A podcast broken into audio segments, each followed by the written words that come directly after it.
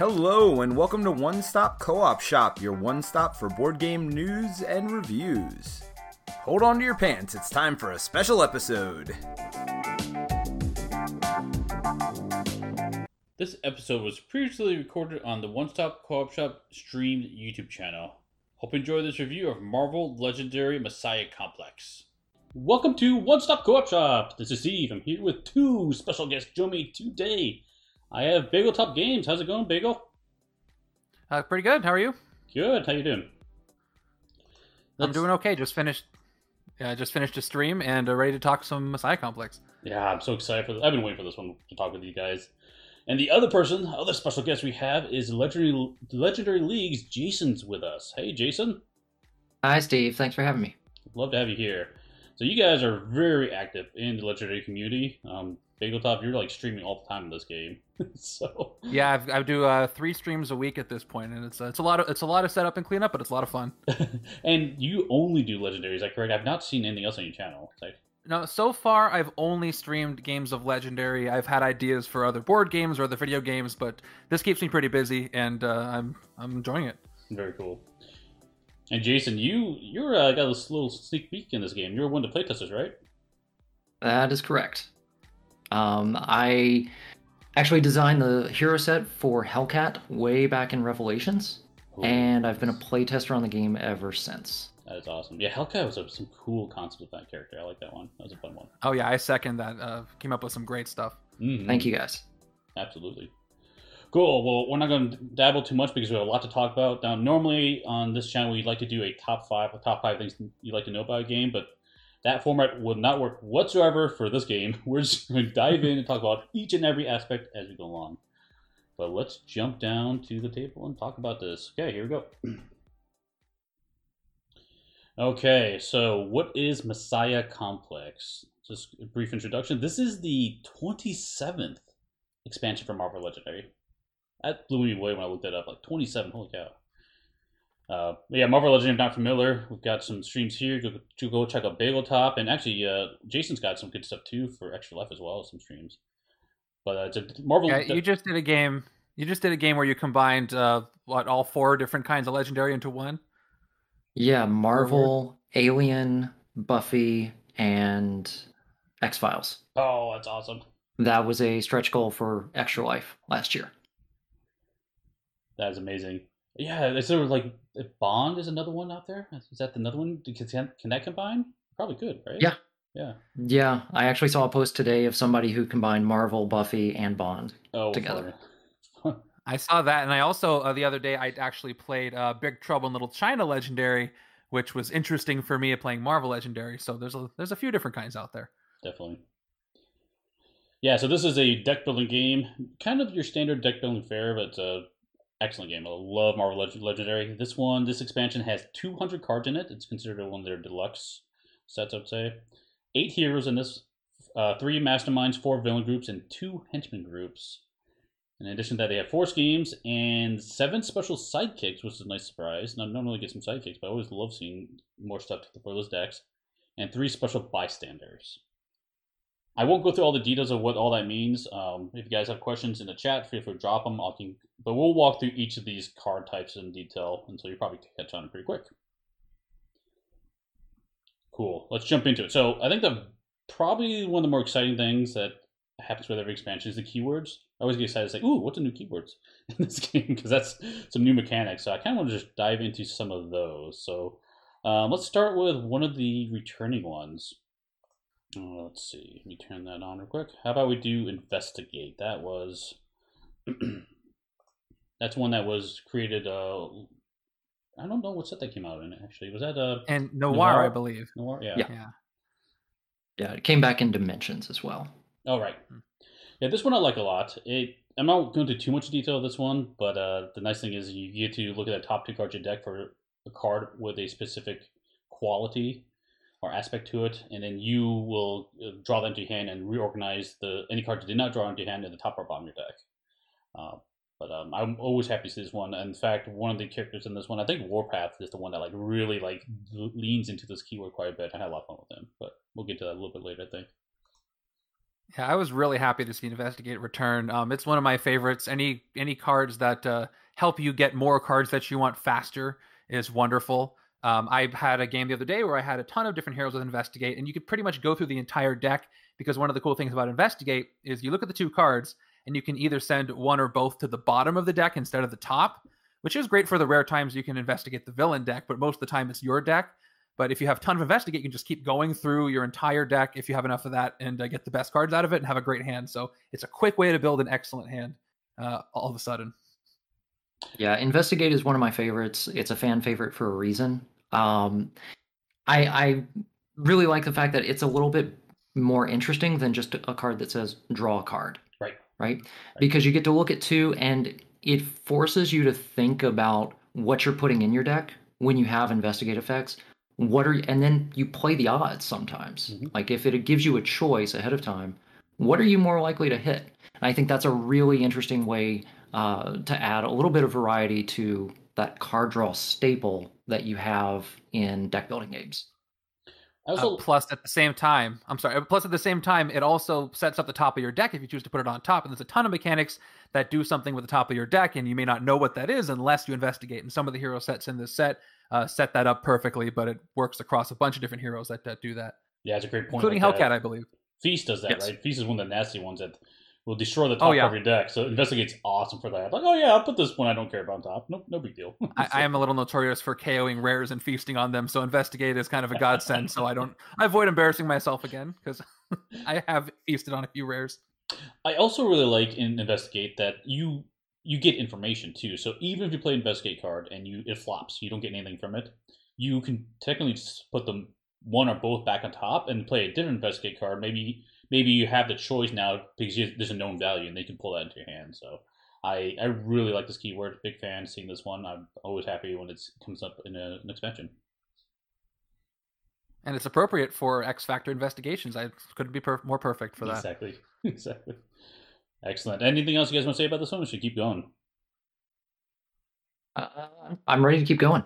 Okay. Yeah, same here. Got so much to talk about. Let's talk about the other one that was re was a uh, old keyword I saw we saw again. That was Chivalrous Duel. This one is interesting in that it appears on the baddies, uh, the villains, uh, maybe even a mastermind, but not in this set. Uh, not the, at least a mastermind on this set. But, but basically, it says in order to fight the enemy, all your fight power has to come from a single hero name. So it has to be just like just Wolverine attacks him. Or just Hulk, or whoever, whoever's in that. You can't have Hulk and Wolverine combine their attacks to take him out.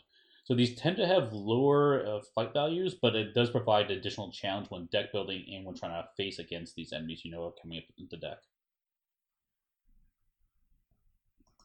Yeah, it something just clicked with me yesterday uh, when using Chivalrous Duel, and Jason can tell me if this is, I'm sure it's intentional, that um, the, the best uh, counter to Chivalrous Duel, is one we'll get into later, is Clone, because Clone gives you more cards with the same name, which is great against Chivalrous Duel. So I didn't expect this keyword to come back in this set, but it, just the other day, it, it just realized it makes total sense to me. And uh, I love that we get, we had, um, and there's only one other villain group with uh, Chivalrous Duel, I think Queen's Vengeance. I think that's the only other one. Uh, so it's nice to have a um, uh, a, a different realm of Chivalrous Duel with, uh, with uh, Clan Yoshida. Yeah, and I think the villains here put the keyword to really good use. It's it's thematic with them. Uh, we'll get into that villain group later, but I think the way that it's used in this set is good on the villains, and you're right, it works really well with Clone, particularly with uh, Multiple Man in particular. Yeah, definitely. I, and it's, it's uh, it makes really uh, eventful situations, and I've, like I don't. It's funny because I stream solo, but I do two-handed solo. But I do get the interaction of people watching. So whenever there's a big, strong Chivalrous Duel that prevents a big, uh, a lot of attack that I could have had, it, you feel that, and everybody feels that uh, as a group. And so it's it's fun for a multiplayer sort of situation. It is, and uh, when I play this game, I play this game co-op with my wife a lot. Uh, this is probably our most, I mean, nearly positive this is our most played game together. And uh, we tend to like it so that, oh yeah, I'll buy mostly this hero and this other hero. So like there's, there's five heroes you can buy in a game, but we tend to like focus on one or two each. Uh, and so it it also aligns nicely to Chivalrous Duel where we're trying to focus on, oh, it's cool, it can, yeah, technically I can buy heroes across the whole board. But if I focus on a few, this was one keyword that benefits that type of strategy. Yep, yeah, that's a cool one. Anything else you guys have to say? We'll keep going to the, the new keywords. Um, I, I do like like a uh, like we heard I uh, combining Chivalrous Duel with some extra restrictions. Mm. Like I believe what is it? Uh, it's not Gorgon. Or they both have restrictions where not only do you have to use Chivalrous Duel, but uh, I think it, and we'll get into the details. But uh, one of them gives you uh, like a hidden witness kind of extra bystander that also has Chivalrous Duel. So it's like double Chivalrous Duel with some of these. You have to pick a hero name, and we'll get to that. But uh, I love how those are added to make it a little bit little bit tougher. Definitely. Hey, Ryan, welcome. Glad to see you here. Excellent. Okay, let's get to new stuff. Since you've already mentioned it, Bagel, let's jump into the big one, I'd say, because this whole set, I think, is focused around it. Let's talk about clone. Hmm. So cloning is pretty straightforward. When you trigger the clone keyword, you will look at the headquarters and grab a, another copy of that exact card, or if there's nothing in the headquarters, you will go through the deck and grab a copy of it. So it's a two-for-one deal, which is great. But, of course, it's not limited to just heroes. Villains can also get the clone, or henchmen as well. So they can they can clone clone out of there. Actually, did I misspeak? Is there any villains with clone? I think it's just henchmen. Just henchmen. Uh, yeah, Predator X. Yeah. Oh, Predator X, thank you. He's the one that has one. Thank you. Yep. So, yeah, go ahead, Bagel Top. I think you were going you were going down this path. Let's so you dive into That's okay. Think clone. Um, so, for, from my perspective, I really do like clone. Um, it's definitely something that gets easier to do the more you play because there aren't a lot of cards in Legendary that have you search the deck. I believe, in fact, the first one happened just previously in Annihilation, if that's correct, with uh, Galactus and Stardust. That's right. Um, but uh, it doesn't it didn't happen that often until Clone, where it happens all the time. Um, I, I heard some people be, have, voicing concerns that there was a lot of shuffling going on, but there's all these kind of cool tricks. Uh, Jason actually wrote up a post on Board Game Geek that uh, gives some tips and tricks to make Clone pretty easy. Um, there's only one situation where it can take a little bit of time, and that's uh, so the heroes in this set we'll talk about later, they usually have distributions of cards, five of one common, five of another, three uncommon, and one rare. This changes that formula up, so there's two rares, and so when you clone a rare, you have to search the entire hero deck for a second rare, and that's probably the worst of the searching because it's one card out of many, especially at the beginning right. uh, of the game. But otherwise, it feels really natural, especially with the villain deck. Uh, it's fun to clone. It feels really good when you pull that off. Because uh, normally when you play Legendary, you, you get one of the card you're recruiting, and getting multiples just feels it just feels good. Even if it doesn't give you any more attack than it would have, it just feels right. Oh, I have the same card. I'm getting a lot of recruits this turn without spending a lot of recruit itself. So overall, I really do like it, and it uh, it feels very different, which is always nice for a game with this many expansions. Definitely. Yeah, and, and I think the point that you made there about getting that extra card is is really key. It's what Clone is all about, right? Um, and so it was a really interesting keyword to watch get balanced in the game, hmm. because if you're getting an extra copy of the card for free, how do you cost it, hmm. right? How good does that card need to be, or how bad does it need to be, right? Do you need to raise its power level or lower it? And watching those changes kind of happen during the development of the game was, was really interesting. Um, so for like the cheap ones, I feel like those heroes are costed pretty aggressively for their power level, but the expensive ones, you want to make sure that you hit that trigger to clone them when you recruit them, right? If you're paying five, you want to make sure you're getting a good deal for five. That provided an interesting puzzle when playing the game too, where like, oh yeah, I can just buy him for five, but like, if I buy him, then I and I miss that trigger to get the clone, am I getting that value out of that card? Is it better for me to you know, not spend all that recruit and make or make buy a cheaper card, or maybe nothing at all? I have I found that the interesting decision, like ooh, because once it's in my hand, and or depends on how it's triggered, as to say, um, you really, like you said, you really want to focus on on having that clone keyword happen. Yeah, from my way, perspective. Sorry, go ahead. Yeah, the way those cards are tuned really leans into that that that very subtle decision space that you're not necessarily all you, you don't always get out of uh some Legendary setups. Yeah, definitely. And I felt like a, on top of this, and we'll get to more of that, I, this expansion I feel like has more choices than any other Legendary expansion I've played. Between this and Investigate we talked about, um and uh, some more keywords coming up later, uh and some of the enemies with them, there's so many different choices and turns you could take at every moment, which is a, saying something for Legendary, which also already has a ton of choices. And uh, Clone also feels like Um, if anybody's not familiar, in the core set, the Spider-Man hero set, the way that hero works is by uh, having very cheap cards that draw other cards of the same cost, and Spider-Man has very low attack or recruit, and you just get a lot of them on multiple cards, except for uh, instead of one big number on one big card. And this feels like that, but it feels a bit better because you don't have to worry about other cards in the deck clogging it up, because uh, Clone just searches the entire deck for what you need, and you add up little amounts to get something big. So it, it feels better than a, than a core Spider-Man deck usually does, unless you have all Spider-Man. That's another that's another story. But, all all Spider-Man's great, though. Yeah, yeah, yeah. But yeah, I'll get back to the point you made earlier about um, about searching through the deck, because I know a lot of people are like, well, I don't want to shuffle the deck. It's, it's a pain to search through it. And we experienced that on the stream. It's two of us, so it's a lot easier to hit like, oh, yeah, as I'm playing my turn, why don't you go look in the deck real quick to find the card. Really, it's a non-issue in that opinion. And that sets it up. But with the tips that uh, Jason wrote up and Big Ol, you mentioned me, it made it pretty easy. Like if, if you do some card counting, like, oh yeah, there's one rare in the deck, or sorry, two rares, let's say. So you clone for that second rare, where if you ever would ever trigger the clone effect again, you already know you have the other rare. You don't have to search through the decks, no big deal. Um, and then there was also, I'm going to call out one of the, the henchmen specifically. We'll mention more in detail, but it, it calls it to put it on the bottom of the villain deck, which is great because yeah, that way I don't That was a genius move. Like, well, it's just a, it made it so much easier. Like, oh yeah, it's on bottom deck. I'll just grab that copy and put it in play. No big deal. So like, there's there's some really nice ways to alleviate that need to search through the deck. Yeah, that was an intentional decision that was there from the very beginning. Yeah, I even with that one. Yeah, even with uh, even uh, other other versions. Like if you uh, like when you clone a hero, you search the H Q first, so you don't have to search the. the hero deck if there's already one there. Right. Um, I and I did. I took your tip and I liked uh, for other cards that clone that aren't the uh, the Sentinels, for example. Uh, I just look at the top card of the villain deck just to see if I got lucky, or the top card of the hero deck to see if I get lucky, and that way I don't have to shuffle. So that that's kind of fun, uh, and and you can avoid a shuffle that way too. For sure. Yeah, this one I really liked. I don't know what you guys think uh, about this keyword. I thought, I thought it was well implemented. There's one keyword I like better, but clone is very very good. I yeah. agree. It's not my favorite keyword either. I agree with that. All right, let's keep moving. I don't know how you do a multiple man set, by the way, without having something like this. And I'll get more into that later, but, but yeah.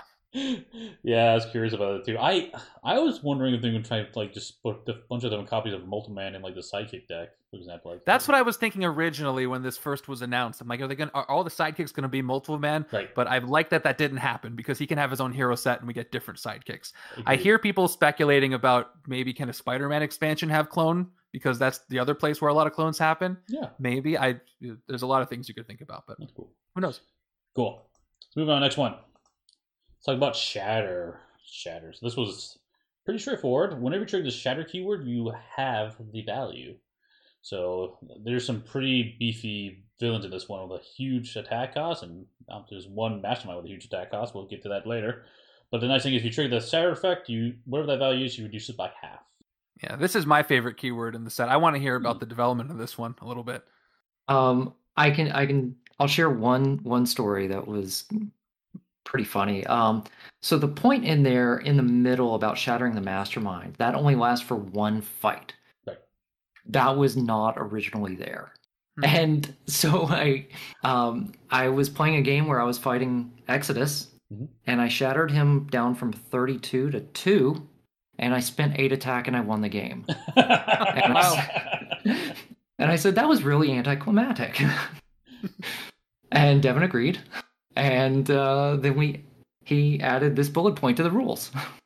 That was a smart play. Yeah, because I, I came across the exact situation. Like, oh, I knocked him down pretty low. I can probably take him. Oh, nope, it's only one round. Like, yeah, that makes sense. Yeah, that's great. Up. It feels more like Galactus with Cosmic Threat where you can't do it more than once. So it, he feels that strong. Exactly. I like that. That exactly. that happened, but uh, it's it's such a simple keyword. Like cut the attack in half, couldn't be simpler, right? Um, but it it's done so well in in the uh, the uh, villain group that has it. Again, there's more choices you need to make, and uh, I fought. I tried uh, fighting Exodus and Epic Exodus, which we'll get to, and uh, it makes you really want to get a lot of recruit, but then you need also also have a lot of attack, and so the balance is difficult to achieve. Right. But again, it's very simple, and it provides interesting moves with, with turn order, because if you want to lower the villain or mastermind's attack to the right level, do you do other effects that lower its attack before you shatter it, or do you shatter it first and then lower its attack, because half of one number is going to be half of a different num- uh, half of a different number? Uh, so I love the layers of how your turn should play out when you have a shatter to do. I also like there were different triggers for the shatter too, and like some of them were like, oh yeah, just pay some pay some recruit to do it. But other words were like, oh yeah, draw less cards. Like that's cool. Now I've got this other decision making. How many? How often do I do this? And it was it's nice that it's not limited too. So really, like you said, uh, uh, Bagel, like there's a lot of decisions and choices in this version of uh, this this expansion for sure. Yeah, for sure. Do you know what came first, Jason? A shatter, the keyword, or Shatterstar included in the expansion? Um, they were all there in the first draft. Oh. Gotcha. So we don't know. Yeah. I'm just, I'm just no, curious. I, I, I think that's an interesting question.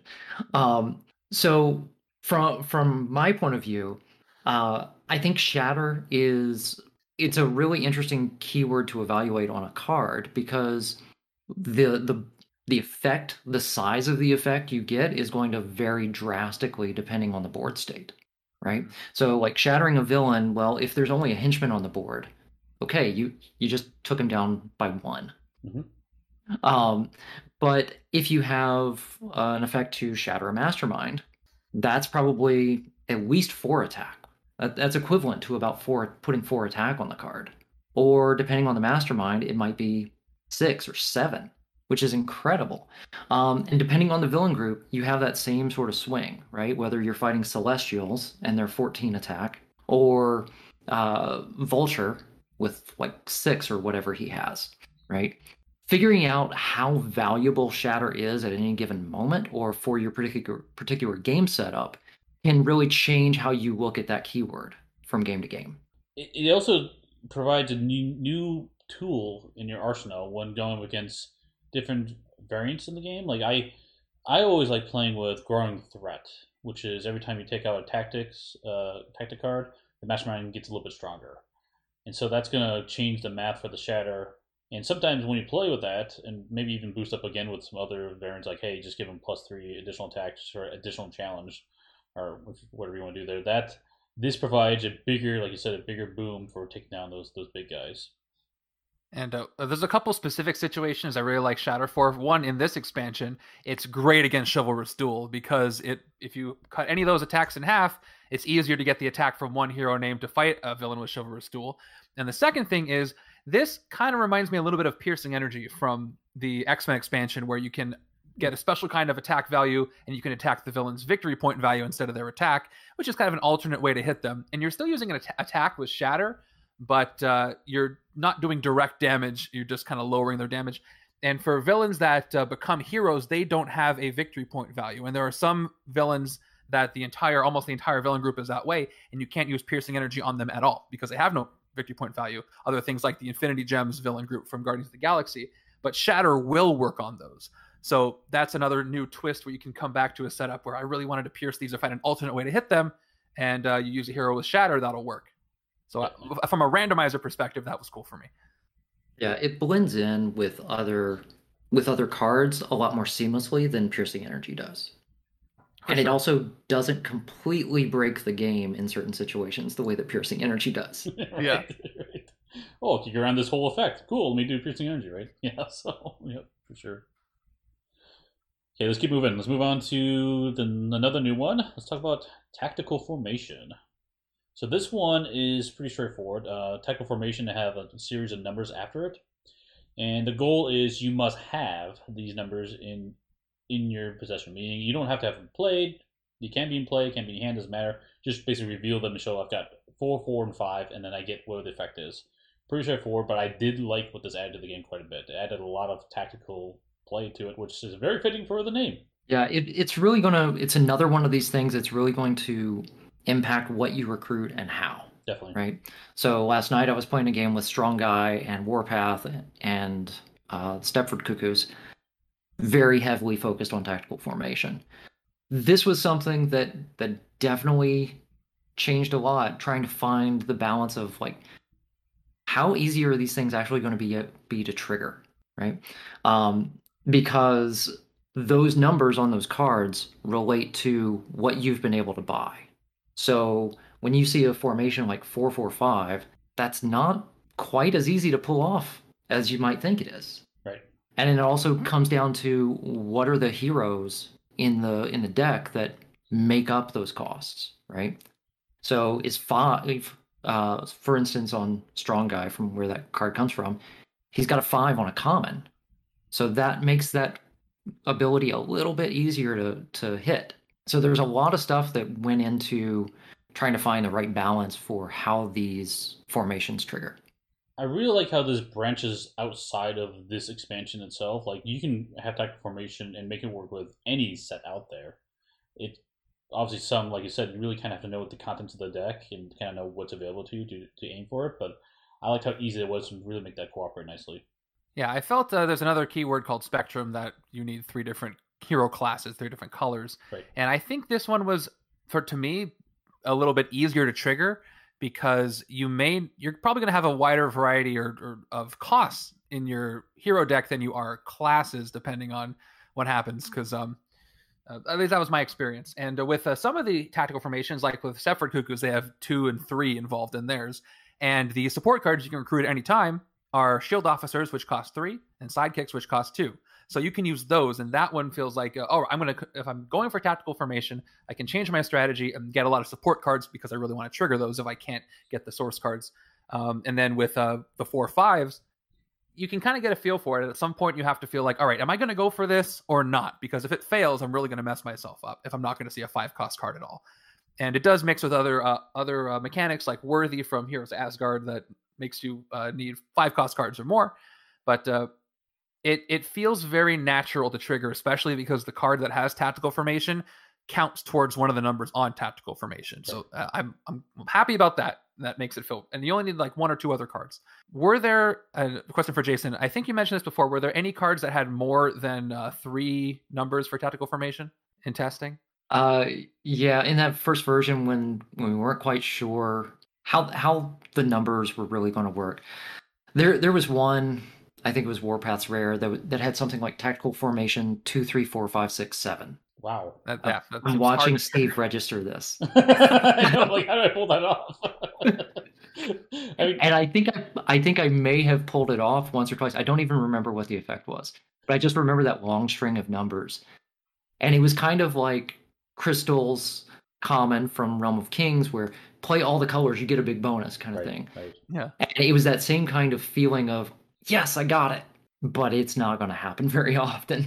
That did no, not last I, long. I, I can imagine. I, I love I love the theming and the name. Yeah, so one of the things I love about Legendary is obviously the uh, the mechanics are wonderful. That's why I keep coming back in the, in the random elements. But there's plenty of flavor too, mm-hmm. and tactical formation makes sense because uh, I've been I've been reading in uh, reading order of the comics and in X-Factor Investigations. They really do work well together as a team. And I'd love to see this keyword come back. You, you think of you think of SHIELD, you think of Captain America, you, all the environments where you could see tactical formation working as flavor. So there's so much potential for this to come back in some form somewhere. And I do like that as well, aside from the game mechanics. Mm, definitely. Yeah, this one I liked a lot. This was a, a big one for me. I'd love to see, I'd love to see more of this in the future. Uh, let me keep moving. Let's go to another. We've only got one, one and a half, one, maybe two keywords left. Let's go to uh, Prey. This one doesn't appear on any hero cards, but it's on the baddies, bad guys cards. So this one says, when a, play, a prey happens, uh, generally from an ambush effect when they reveal, uh, you will look at the player's hands and look for a condition, so who has the fewest cards of a given type, and then that enemy will then move in, move into the play area of that player. And how it works is, at the end of that player's turn, uh, that player's turn, not, not the current turn, but that player's turn, uh, if that enemy is still in play, you will resolve the finish prey, finish the prey ability, which is always bad. But uh, the other players can still attack this enemy while it's in front of anybody, which is nice. And so this one added a added a another time pressure to the game. And this this one is my I was probably listed one as my favorite keyword in the, in the in the set. I really really like what this did to the game. I like what it does a lot, but I have a different perspective on it because I play solo. Mm. And because I play solo, it's one of the weaker keywords for me. I really like it, and I think it's really clever to have them target players. Mm-hmm. But because whether I'm playing solo or two-handed solo, I'm the only player, and uh, it doesn't feel as good as I know it would if I was playing multiplayer because you have different people making decisions. And I like that aspect because there's not too much of that in Legendary in something like uh, Legendary Alien Encounters, and also in Spider-Man Homecoming, you have a mechanic called Coordinate, right, where you can discard one of your cards to let another player Uh, play that copy of that card, which again for solo purposes is not my favorite, but is really great for for multiplayer. But I, I do like how inventive what it does, uh, how inventive it is in what it does. Yeah, you mentioned alien encounters, and this immediately reminded me of uh, the facehuggers mm-hmm. in Alien Encounters, right? So in, in the Alien game, basically a, a facehugger will, uh, it's an enemy, and it will literally come in front of you. And if someone does not kill it by the end of your turn, or I think I think you have an extra full turn around the table or something like that, um, if they don't kill it, then it goes into your deck. And if you draw it, you're dead, right? It added that same kind of time pressure. Now, Prey is much nicer to the players. It is. But it does this really interesting thing where just putting the villain in front of you, instead of leaving it in the sewers where it enters the city, you put it in front of you, and it creates this, it can create this very powerful emotional reaction of, like, this is something personal, yes, right? This thing is going to hurt me. It's not going to hurt anybody else at the table. It's coming after me. Please help me. I only have two attack in my hand. I did feel that, like, playing solo, I, I even did feel that when it comes to the mastermind with Prey, because mm-hmm. that's a lot more critical. The the villains, though, I, I get that the effects are a little weaker, and uh, that makes sense. And I haven't played this multiplayer yet, but I, I'll even admit the mastermind does give that pressure, that it does feel something changes in your head, like, oh no, I'm being targeted, even if I'm the other hand too. I have to take care of this. Yeah, and I think that's because uh, I played this co-op, and this is the, the keyword that really stood out for me for the reasons that we were leading towards earlier, because mm-hmm. Prey comes out, and and sometimes you don't have a choice who goes in front of it, but sometimes you do. Maybe you don't have the specific cards and then you make the choice, or maybe you're tied.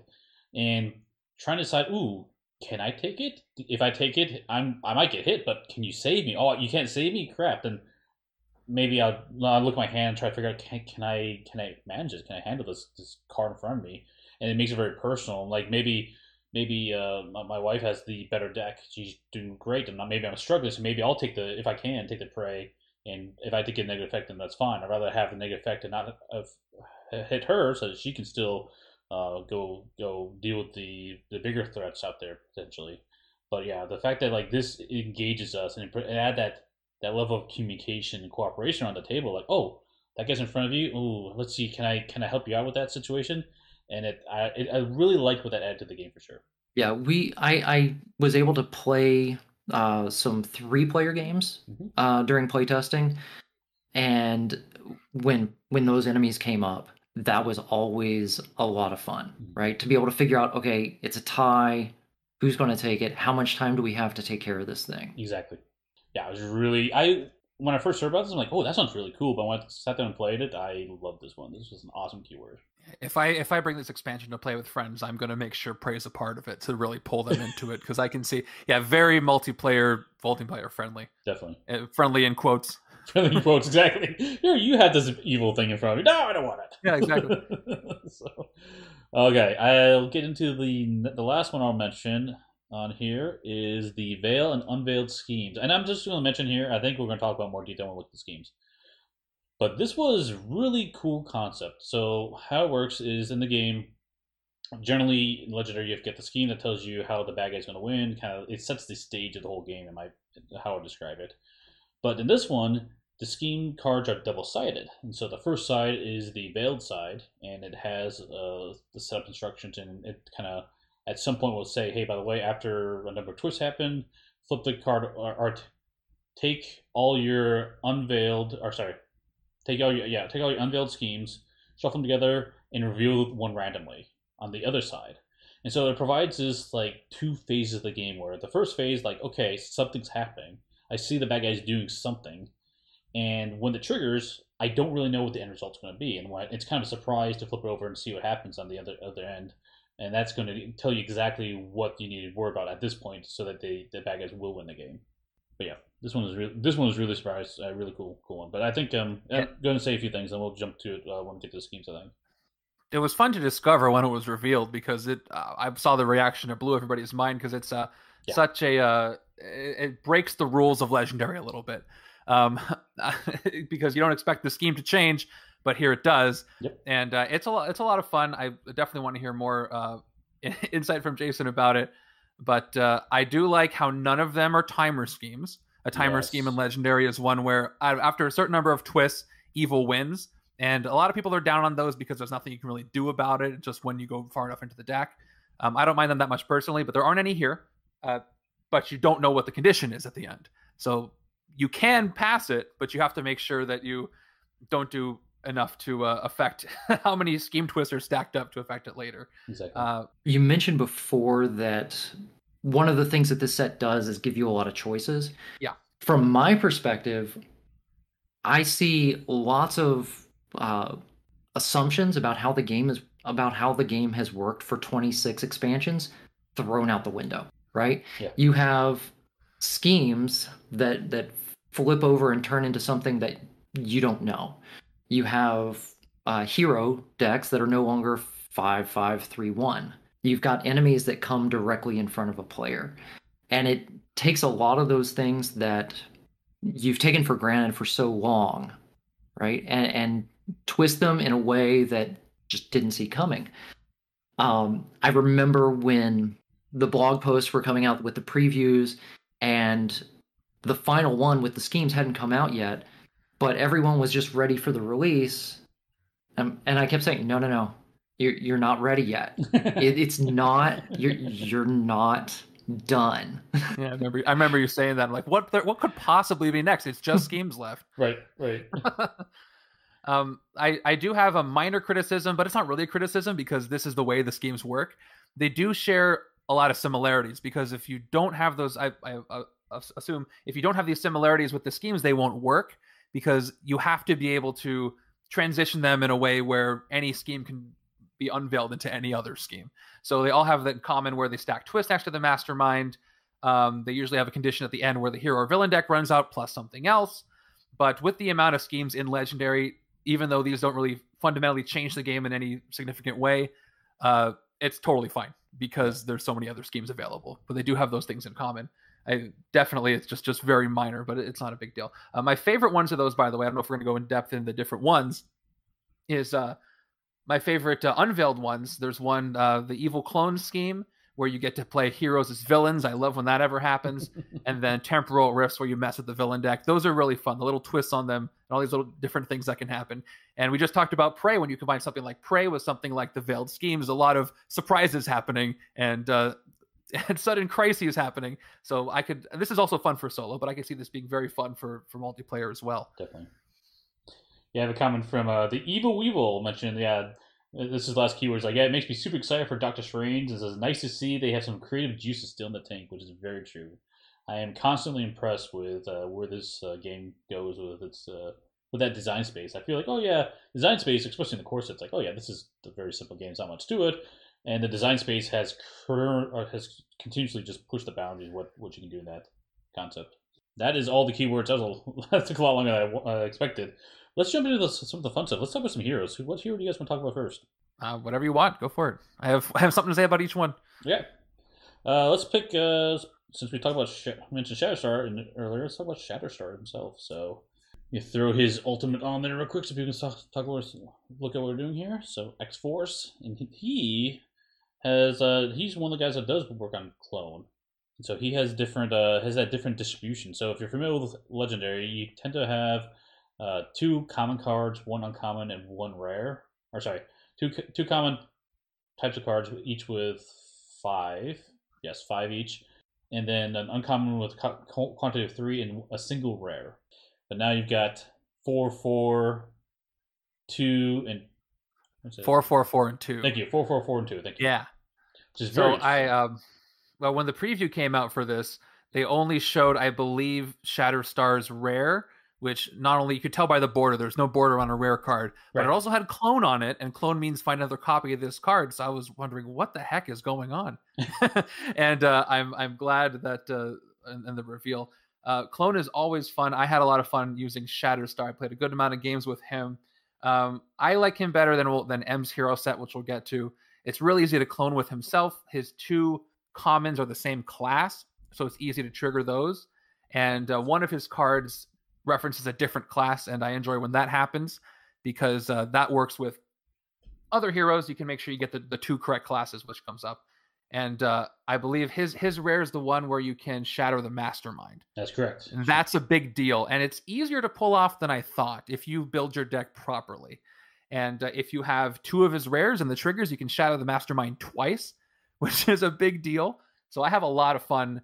Uh, I don't quite want to call him a glass cannon, but uh, he hits hard if you set things up just right. And I, I do like that feeling. Yeah. Um, his his rare is amazing. Uh, it got toned down a little bit at the end, I think. Um, it got toned down? Yeah. That's incredible. Yeah. Did. um, but um, actually, if you can put his uh, recruit common back yeah, up there, like up there. This is one of my favorite cards. Actually, is it the this one here? The the uh, uh, one that gives Rex to recruit. Yeah. Yeah. Uh, not the blades. Oh, sorry, um, the strife. This one? The one that gives recruit. The strive for greatness. Yeah. Yeah, there we go. Um, so on its face, this is a this is a great card, right? It's I mean it's it's a just if you have two recruit, three cost, that's that's a shield agent with a class. Mm-hmm. But then you can clone it. That's pretty good. But then it's got this ability that says, oh, by the way, here's two bonus recruit to recruit all of his other cards or any other really good card. Yeah. Amazing, I, amazing card. Always try to, I, I I would always try to clone it, but even if I can't, I'll still go for it, right? Um, because it can give you an incredible ramp in that early game. Man, I can't tell you how many times I'm playing Legendary and there's just a rare just sitting there in the H Q because I just, for whatever reason, I'm short one or I just cannot get the recruit. And this is a great card to counter that because this is perfect for targeting those rares. And oh, here's an extra. If you get two of these, that's eight recruit right there. If you can trigger it, uh, trigger the first one and uh, get those out of the H Q. So I, I do like this one a lot. Yeah, that yeah. cost to um, benefit value ratio of this card is incredible for for that three cost. Like easy, easy three costs. And yeah, yeah cards like this um, that are basically they have the same skeleton as a shield officer. It costs three and gives you two recruit base, but it does a little more than your standard shield officer. So I'm always going to go for that instead of the officer if I have Definitely. the choice. Definitely. So speaking of the cost to benefit ratio, right? Um, if we take a look at Gladiator Blades. So this is a pretty similar card to uh, uh, Wolverine's Uncommon, right? Mm-hmm. Two attack, five cost. It's got a trigger, but this is only going to give you one card. Right, and so this is where some of that some of that balancing comes into play with clone. If we give you two copies, is it worth it? Right, like th- does this feel like a good value for five? And I feel like sometimes yes, sometimes no. Right, depending on, on where my deck is going at the time.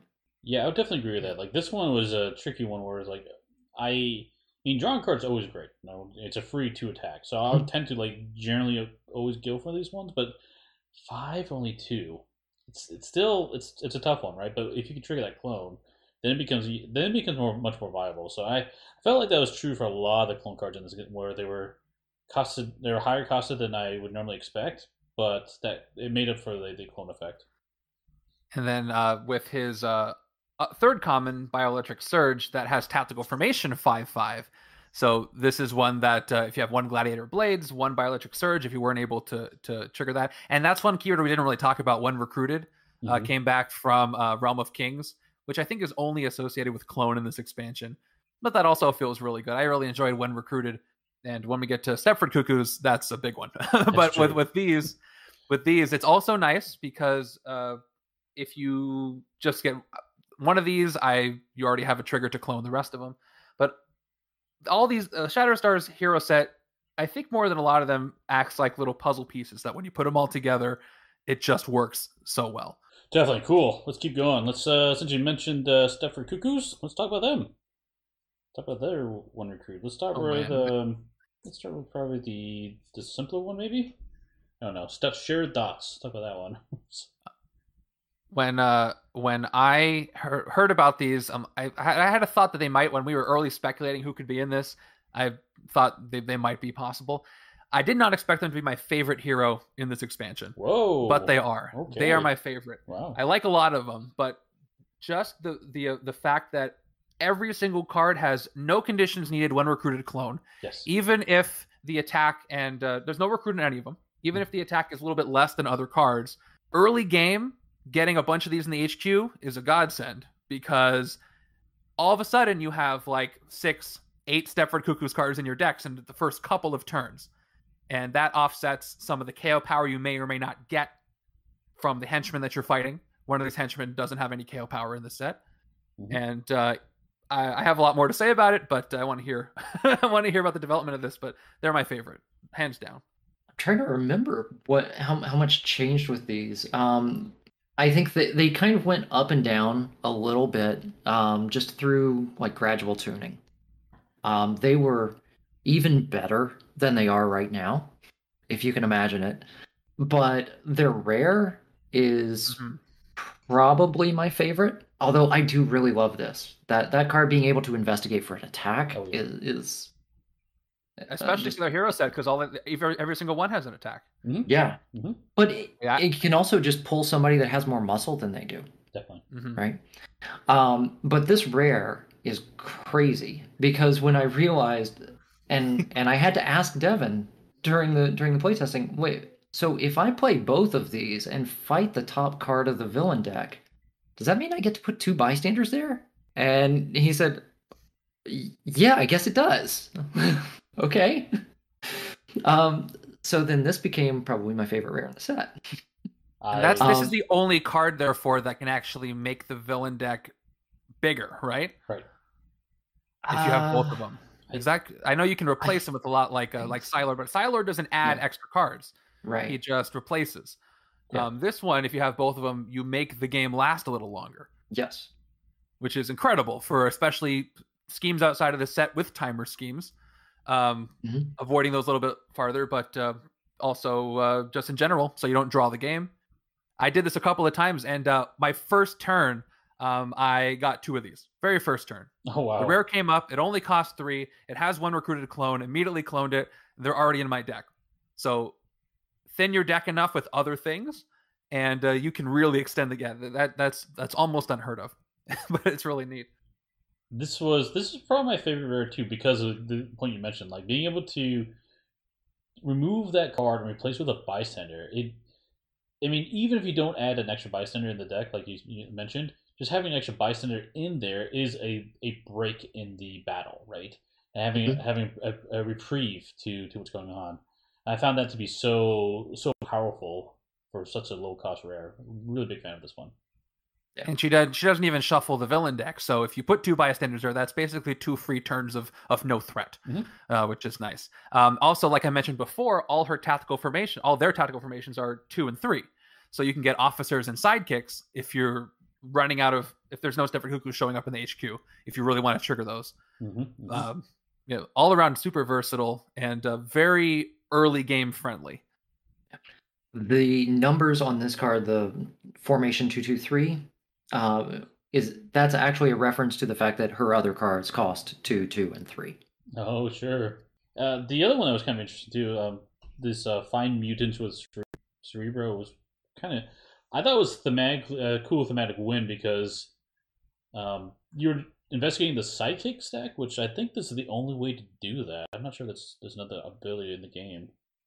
Uh, but finding those special sidekicks was really cool, and it made sense with Cerebral. Like, oh yeah, those new mutants I just got, let me find a specific one to add to my deck. It was very, very, very fun to pull off. And I love when an expansion has sidekicks, because based on the structure of the game, that's the only time that other cards can reference sidekicks. Mm-hmm. And the last time that happened was Civil War, because, you know, another expansion that doesn't have sidekicks, you don't want to reference sidekicks if the player may not have them. They weren't in the base game. Right. Um, or Secret Wars, I guess, as well. But, uh, but yeah, I think I cloned, uh, uh, or I, oh, this is a different card I'm thinking about, but uh, investigating for a special sidekick. Some of the ones in this set are, are super powerful, but uh, yeah, yeah, it's great. Yeah, really like there. It's huge fun. Uh, let's keep going. I'm just going down the list of what cards I have in front of me. So let's jump to Warpath. And I want to talk about one card in specific. This one here. It's going to look a little funky because of the green screen. But it is supposed to be a green card. So Endless Endurance from Warpath was particularly interesting. This card does nothing. Like, it doesn't give you any recruit back. But you draw when you draw a new hand of cards at the end of the turn, draw two extra cards. Wow, this card's awesome. Very, I love this card. Very, very first glance when I saw this, I didn't think much of it because it's easy to overlook it. It's right. expensive. It doesn't have any symbols on it. It, you think it's a it's a waste, but then you get two of them or three of them in your deck, and you thin the deck. And if you draw three of them in your hand, that's six. That's twelve cards next turn. And it, you keep and they keep cycling the other ones through over and over. I feel like Warpath's my my impression of Warpath is he is the ultimate utility hero yeah. for other heroes in your deck. He by himself he does a lot. He does synergize with himself a little bit, but the things that he does uh, with drawing extra cards and having it investigate and uh, and drawing some things, it just enhances anything else you have uh, in your deck. And again, with his tactical formation, it's two two five. If you get Endless Endurance and his other cards, then you're you're solid. And then uh, his uh, his rare is very good for investigate. But uh, I I love and he'll mix into anything. He has different classes for any other class triggers. That's what I found. Uh, that, that's what I like about Warpath.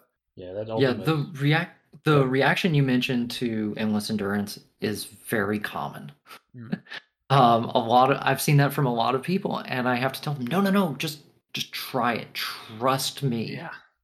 Um, part someone asked recently uh, on Bagel's Discord, like, what do you what you know, what do you do when you're playtesting? And I said one of the big things you got to do is you have to buy stuff that you're not normally going to buy and just see how it works. You've got to push yourself into, you know, outside of your comfort zone. And this was a card that did that, mm-hmm. and I never looked back mm-hmm. um, because. You're right. You get into those situations where, like, okay, I'm, now I've got two, and I'm drawing ten cards a turn, and it's it's so good. Um, and he does just fit into anything. Like, you could take any of his cards individually and just slip them in to yeah. whatever you're building, and they work smooth. He is hands down my definitely my favorite utility character in the set, and one of my top characters probably in the game. Yeah. So easy to overlook, though, because not just this card, but when the previews came out, I'm like, oh, that's okay, that's okay. But then when you see what he can do to enhance your entire deck, it just clicks in your head. You're like, oh, that's what he's for. And it, it, it's it's great. Yeah. Yeah. And his rare can really just go nuts, right? It, it's like three plus. And depending on how you're building your deck, that plus can go a long way. The rest of his cards are, are really just more subtle, helping you set up things. There's a um, similar card to Endless Endurance in Into the Cosmos with Adam Warlock, where you get to draw two cards next turn, his Cocoon card, but there's a cost where you have to discard a card to play it. I think it's a little cheaper as a trade-off, but even so, um, I much prefer Warpath's card because that one discard uh, makes your hand a little smaller, and that can be everything uh, to play that. And with Warpath, you just play it every turn. If you get into a path where you get enough and you keep drawing them, you're go- you're good. Also, again, this art is fantastic on oh, that yeah. rare that you just rare. moved.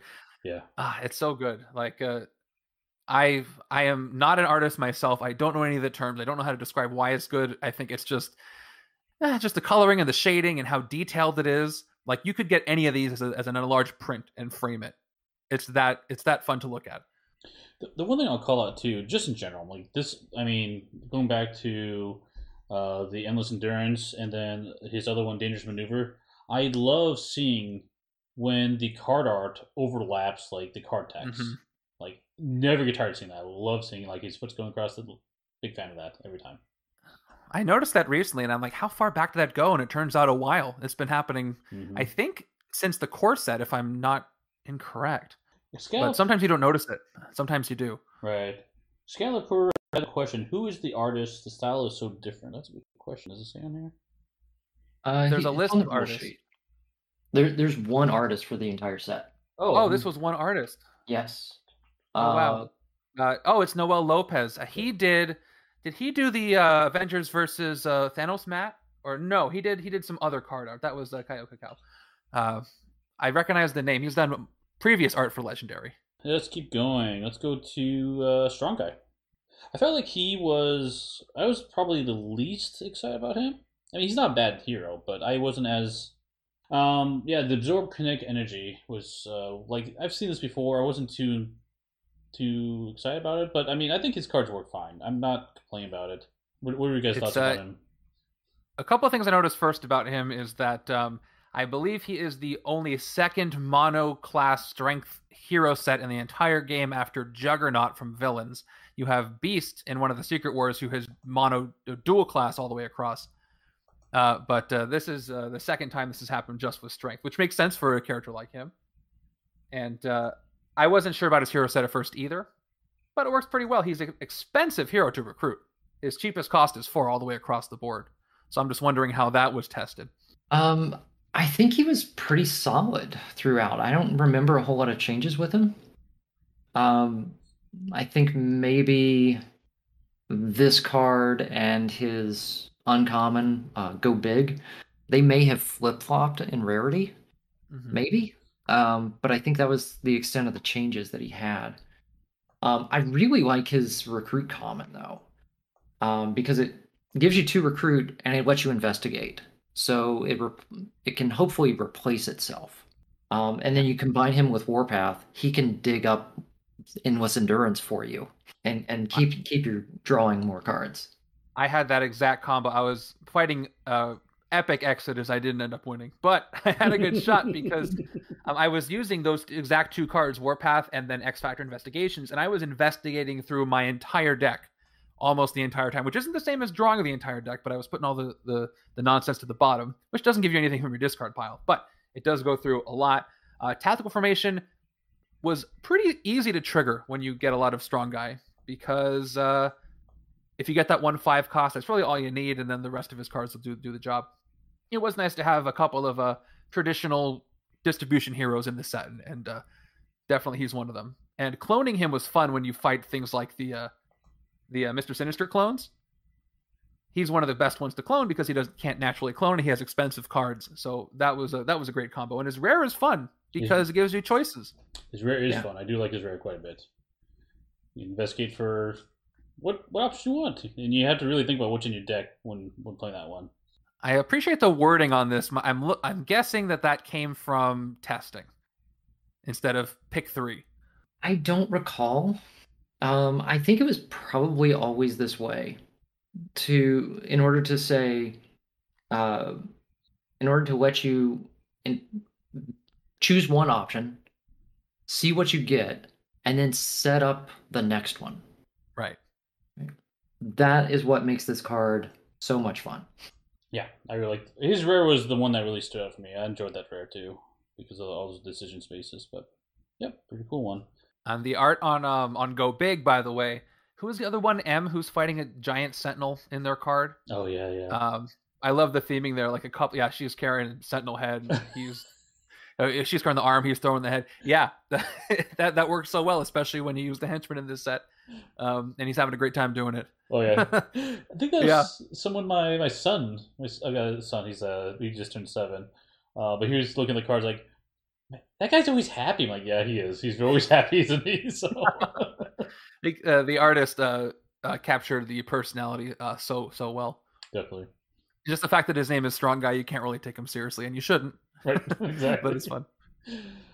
Excellent. Um, cool. Keep going. Let's talk about probably the character with the shortest name ever in the. Let's talk about M. Really easy to sort alphabetically in my in my organization. There you go. There you go. So she also dabbles with the cloning as well. So I think you had some things you want to say about this uh, Bagel Top. Yeah. Um, what did I write oh, as far as my notes? Um, she feels similar to the Stepford Cuckoos, harder to pull off because she does have the class triggers for clone instead of just a straight up clone, but a greater reward. She has the K O power the Stepford Cuckoos don't have. Um, she does not. She plays really nice with three cost cards. Her entire hero set is three cost. She plays really nice with shield officers because they also cost three. And she doesn't really play nice with any cards that don't cost three. So I found you kind of have to build your deck around her if you're going to take her as a hero. It works sometimes, like uh, against Exodus, like I mentioned, getting all that recruit and the officers and investigating for other cards that cost three, especially if you throw in the special officers from the shield expansion. That can be a lot of fun. And then, uh, yeah, this card in particular, Uncover Family Secrets, is great at getting you early recruit. Mm-hmm. Uh, It's uh, which is very important. If you have others of the same or officers, two of these cards can get you some rares pretty early. Yeah, I think the uh, this card in particular is really, really good. Um, the fact that you can play one and then dig up the other one, mm-hmm. Um, or you dig up another one of her cards, which lets you draw into another one. Um, I've definitely gotten early rares because of this. Um, her cards are pretty good for threes, I feel. Um, like even this one, draw a card and two attack. Yeah. Pretty good. Um, and then uh, there was, we definitely had a lot of talk about her. Um, her rare was different. Her rare was a lot, a lot stronger, like game warpingly strong. Wow. Um, and so it was thankfully changed uh, late in the process. And I think this is a much fairer level for something that costs three. Oh, this I think w- I mentioned she had K O power. That's only for wounds that uh, she gets. So just for wounds, is I want to be specific. But uh, yeah, so this one does have four numbers for the tactical formation, but it's all threes, and that's all she has. You see why I say she's very three friendly and not so much anything else. Exactly. Is this the tactical formation with the most requirements? I don't know if there's another one that's a four, is there? I think so. I think so. Yeah, yeah, I, I would agree. And, uh, uh, Siren has a two four six, which is just hard to pull off. Mm-hmm. But yeah, I think this is the, the one with the most numbers. Yeah. Who else is a hero that has similar dependence form where you either gain a wound or you K O when you have? Was it Deadpool? I can't recall. Yeah, oh, yeah. Deadpool from the mercenary, the gotcha. March for Money. And that can be fun because sometimes you hate getting wounds, but uh, you can just cycle them through. Yeah, and, my, uh, my wife had an interesting reaction when she uh, played that card. Like, oh, if you have a wound in your hand, you discard pile, K O it, or otherwise gain a wound. It's like, well, I, I don't want to gain a wound. Like, that's not what it says. Like, you have to gain one. Like, I do. Like, yes, you do. So, and uh, it's a mandatory K O too. Oh. It's not you may K O wound. That's true. Yeah. Yeah. Deadpool was uh, what Excalibur mentioned. The other character, right? And Colossus and Wolverine as well. Overall, I like this hero set. It's a little more uh, situation specific, mm-hmm. but if you know she's there, uh, you can go for it. It's kind of not as risky as Spider-Man. Going like if yeah. you have, have Spider-Man in your in your hero deck, like, am I going to go for a Spider-Man deck? Because you have to commit, or otherwise you're going to really screw yourself up. Her to a lesser extent, but it has that similar feeling, and it's fun if you decide to go for it. Mm-hmm. Cool. Next one. Let's keep going. Let's go to Siren. Here's Siren's cards. So she does a little bit of investigating, but she does a lot of shattering. Some... I think, I think she is my third favorite. She's up there. Um, she feels like Warpath in the sense of being utility. Mm. She doesn't really hit hard directly on her own, but all the shattering that she does and the investigation and shattering the mastermind uh, sets everybody else up for success. Definitely. Her her uh, uncommon does have four attack, which is good, but it's expensive. Uh, but uh, just great utility is the first thing I, I got from playing this set. Yeah, that was interesting. Shatter all villains. It's hard to pull off, but when you pull that off, man, that's great. Oh, so rewarding. It so is. rewarding. If you take a lot of, you know, her her cards, her uh, non-rares are two, four, and six, so mm-hmm. you can you can make it happen. Definitely. Yeah. Um, when I did my uh, release day playthrough of the set, I managed to copy that card and trigger it on both of them. Oh wow! Double shattering the city. Very, very satisfying feeling. Um, and note that it says shatter all villains, not all villains in the city, right? So it hits the ones that are preying on people as well. Oh, I didn't catch that. Okay, cool. Yeah, yeah, it's interesting because I've, in speculation, when uh, Siren was mentioned in one of the blogs, people were thinking, oh, is Piercing Energy returning? Because Banshee, her father in the comics, is an X-Men. He has a lot of Piercing Energy. Mm-hmm. And obviously that's not the case here. And this doesn't necessarily play that well with Piercing Energy because it doesn't do anything to affect the victory point value. However, I mentioned before, Shatter is kind of a cousin to Piercing Energy in the way that it feels. So I, I do like how that uh, that played out. I have I found that they have not called particularly interesting as well. Being able to shatter the cost of heroes, because I think I think shattering mm. is always the villains. It's the first one that affects the, the headquarters. Um, I think Richter can do it too. Richter yes, it? Richter's rare can do it. Oh, that's right. Yeah. Um, and so this is reminiscent of uh, one of Adam Warlock's cards that can let you burn shards and cut a hero's cost in half. Um, what's really interesting is that she has no recruit of her own. Mm-hmm. That's right. Right, and she has relatively low attack, except for her, you know, like I mentioned, her uncommon is four. That's why I mentioned she's great utility, but you need to use her with somebody else. But she can make stuff cheaper in the city. She can make stuff cheaper in the H Q and just set him up for another hero to knock it down. Yeah, even the uh, the um, ultimate card, the rare, Shatter the Mastermind, which is hugely powerful, but does no additional attack. But but he, it, it has, yeah, the right. Shatter the Mastermind and K O power up exactly. to two cards. Oh, it's so so. Good. I want yeah, you can't card. you can't re- you can't rely on this to hit hard by itself, but boy does it do the ultimate utility. Here, make the Mastermind easier to hit, and here we'll get rid of some junk in your deck for you. Oh yeah, exactly. So good. Love this card. It's funny because it's, the art, it does nothing but eight. But like, oh, what's that? The art? Yeah, I'm just uh, the way that she's like grabbing onto Bastion there, yeah, and screaming right in his ear. That's brutal. I love it. Yeah, Excalibur mentioned the same. The Shatter seems better, uh, more utility, and assists others to attack. Uh, with re- re- referencing your uh, comments about Piercing Energy and her dad, so definitely hmm. cool. Okay, keep going. Since we mentioned Richter, let's jump to him. So he also has. I liked his set quite a bit. So he has quite a bit of shattering. So Underground Cave-in, Shatter Villainous Sewers, probably more straightforward, common. Yeah, he's my second favorite hero in the set after the Stepford Cuckoos, mm-hmm. because he kind of has a mix of the utility or the uh, yeah the utility plus the offensive power. So if you want to rely on him to do a lot, you can.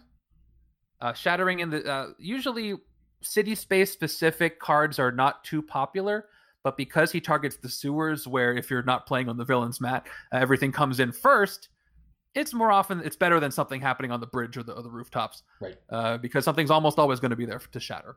Right. He has uh, three of the same class. He three of his cards are ranged. That triggers his effects. Uh, every card except for the rare has a ranged trigger on it. Well, kind of. Uh, the second one has investigate for for an instinct, or or ranged. Yep.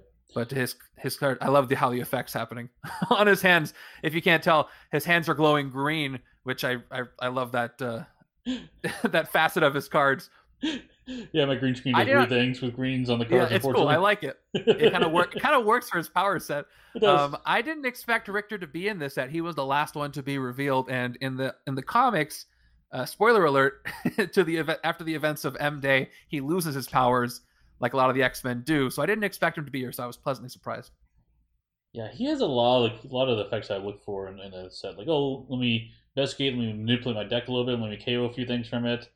Um, we got the decent attack, and then, yeah, his rare is, oh gosh, rare is so cool. Doesn't and he has just, some recruit power. Yeah, his power. uncommon is four cost. His uncommon is four cost. That doesn't often happen. Mm-hmm. Um, and he has some recruit power the other heroes don't have. He has offensive power. He can shatter villains. He can investigate, draw, and then his rare does, uh, just like Siren, doesn't have any printed attack or recruit, mm-hmm. uh, but uh, it can shatter the Mastermind. Or heroes. So that this is great versatility. It's like the ultimate version of the versatile keyword. Yeah. Do you want to hurt a lot or do you want to help a lot? Exactly. Hurt the, the Mastermind, that is. Yeah, I really like the investigate options that he has on two of his cards. Uh, if I ever get a chance, like I'm actively, I'm definitely trying to buy those. I mean, even if they flop, like even with his uh, uncommon, right? Four, four cost, um, two recruit. Investigate a card that costs zero or to K O, which is great, or discard. But if you don't don't get any zero cost cards, and like you still set up your deck, which is still very useful. So yeah, it sets up his uh his Unearthed Tectonic Power because you know it's at the top and you can uh, uh move things around or, or see what you're gonna get. I I did a big chain with Richter the other day where I kept just drawing his cards, drawing his cards, and he has the K O power. This is a great card for early game because you're stuck with a ton of zero cost cards, mm-hmm. and you don't feel too bad about KOing. Uh, you don't have to do too bad about KOing the uh, the shield agents, ones with uh, zero cost and one recruit, because this card gives you recruit. You can just keep replacing them.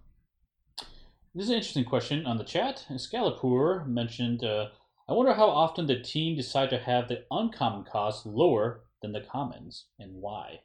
That's a good question. I don't really know the answer to it. Um, it, it all comes out of Devin balancing things out. Um, for this set, things depend on cost a lot. And so uh, for those tactical formations, and so some of that had to have played an effect. What I was thinking about when I saw that uncommon with recruit and K O, I feel like K O cards on K O, K O abilities on hero cards have been moved to uncommons. I feel like I haven't seen that on a common card in a while. That's an interesting point. I never realized that. Um, I think just uh, just looking at the spread of the cards right here, um, my two favorite keywords in the set, Investigate and Shatter, are both in his hero set. Two Investigate cards and two Shatter cards. Uh, he has K O power, so just his tool set is just right up my specific alley for how I like to play this game. So mm-hmm. maybe that's why he's my second favorite. That's awesome. Cool. Uh, let's keep going. We got one more here to talk about, and then lots more to discuss. This one was the one that when Messiah Complex was mentioned, like, oh, I know this here's in the set, or maybe it should be. At least, right? Yep. Good old Multiple Man. So this was. I think um, he was probably one character that uh, people have wanted to see in Legendary for a while, ever since, because he was a uh, in Villains he was a henchman, a, a backup adversary, mm-hmm. which makes sense because there's a ton of those in a wave. And maybe since then people were like, oh, when are we getting a hero set? And I had no idea how they would pull up, how Devin would pull off a hero set for Multiple Man, as I mentioned before, but this is this is the way to do it, and I think it works. My wife was really surprised at how powerful it was when she first played him, because he. He ramps up quickly. Like finding, he's so good at finding his copies of himself, and then uh, they work so well together, right? Trying to find more of him. Um, My experience, and maybe I need to play more with Multiple Man, mm-hmm. but uh, it's it's it's hit or miss with him when I'm trying to use him. Um, there was a couple of times where I took a couple of his cards and tried to make it work with other heroes, and it just didn't work. I think his most uh, versatile cards is versatile card is the one that counts. Uh, Uh, well, actually, Finding Myself is pretty good because uh, you just have to have multiples of, of any specific card. My greatest success with Multiple Man is when I mostly just recruited Multiple Man. Yeah, uh, because he works so well with his own hero set, and it uh, it just it cleans up. But I, I, I struggle to have success with him when he's mixed with other things. I don't know if that was everybody's experience, but I, I do love the, the the flavor of how he just keeps cloning himself. Yeah, and and the one of the interesting things here about Multiple Man is that unlike all the other heroes, he's the one that clones when you play him, right? Mm. Everybody else is you get one shot when you recruit it. Here you have a, you have recurring chances continually over the game to try and get more copies of him as you play, and so that that powers up uh, cards like Finding Myself, mm-hmm. right? I to think... be able to investigate and and get those extra copies. I think Me, Myself, and I is my favorite card of his because I think that's the one that plays the most nice with, with other cards. Mm-hmm. Uh, because it's got Tactical Formation four four four, and all these cards cost four. So if you get a bunch of these, which you can do with Clone if you have Instinct in your deck, uh, you can uh, draw a bunch of cards. And it, it echoes uh, Shatterstar's card that gives you Recruit in a little bit of a different way, but lets you draw a bunch. Yeah, and replaces itself, which is... awesome, right? You know, that type of formation so tr- triggered. So, oh yeah, and the the rare is not only easy to recruit, but it's easy to trigger. So that's fun. Um, it doesn't do a lot. It does a little bit of K O power. Mm-hmm. I assume that's the trade off for it being so simple to pull off and clone and, and play. Mm-hmm. But the K O power is nice. It doesn't feel like a rare in the sense that uh, it's this big overwhelming power that you can only do maybe once in the game if you're lucky. It feels like uh, another common, but mm-hmm. in, in a good way. It's another bit of utility you can get. That was the big surprise for me with some of the clone rares, and it made sense, right? They, I like Legendary because the rares generally feel very, very powerful, and it, and I love being I love being powerful in this game. But the rares in, with the cloning ones, because you get another copy of them, it, they're not splashy in that sense. But they're still good cards, like you said. Like I, I don't regret, regret buying these ones, but they, it was it was a departure from what I was used to for the rest of the games. And it's cool because it, it feels different than mm-hmm. with all these expansions Legendary. It's something fundamentally new in the structure of the game, and it feels that way too. Definitely. You're not trying to, all right, if I get all this recruit, I'm going to go big and get the, uh, the the big rare, and it's going to help me out. It's like, no, you're just trying to uh, pull in what you can and put it all together, and it, it, it makes you play a little differently, which is fun. And that's one of the complaints I've heard about, not just Legendary specifically, but deck builders. Like, well, I always buy the most expensive card because it's the most powerful, Mm-mm. right? Yeah. And I... I don't think that's true in Legendary to start begin with, but this this approach definitely uh, questions that uh, uh, uh, further.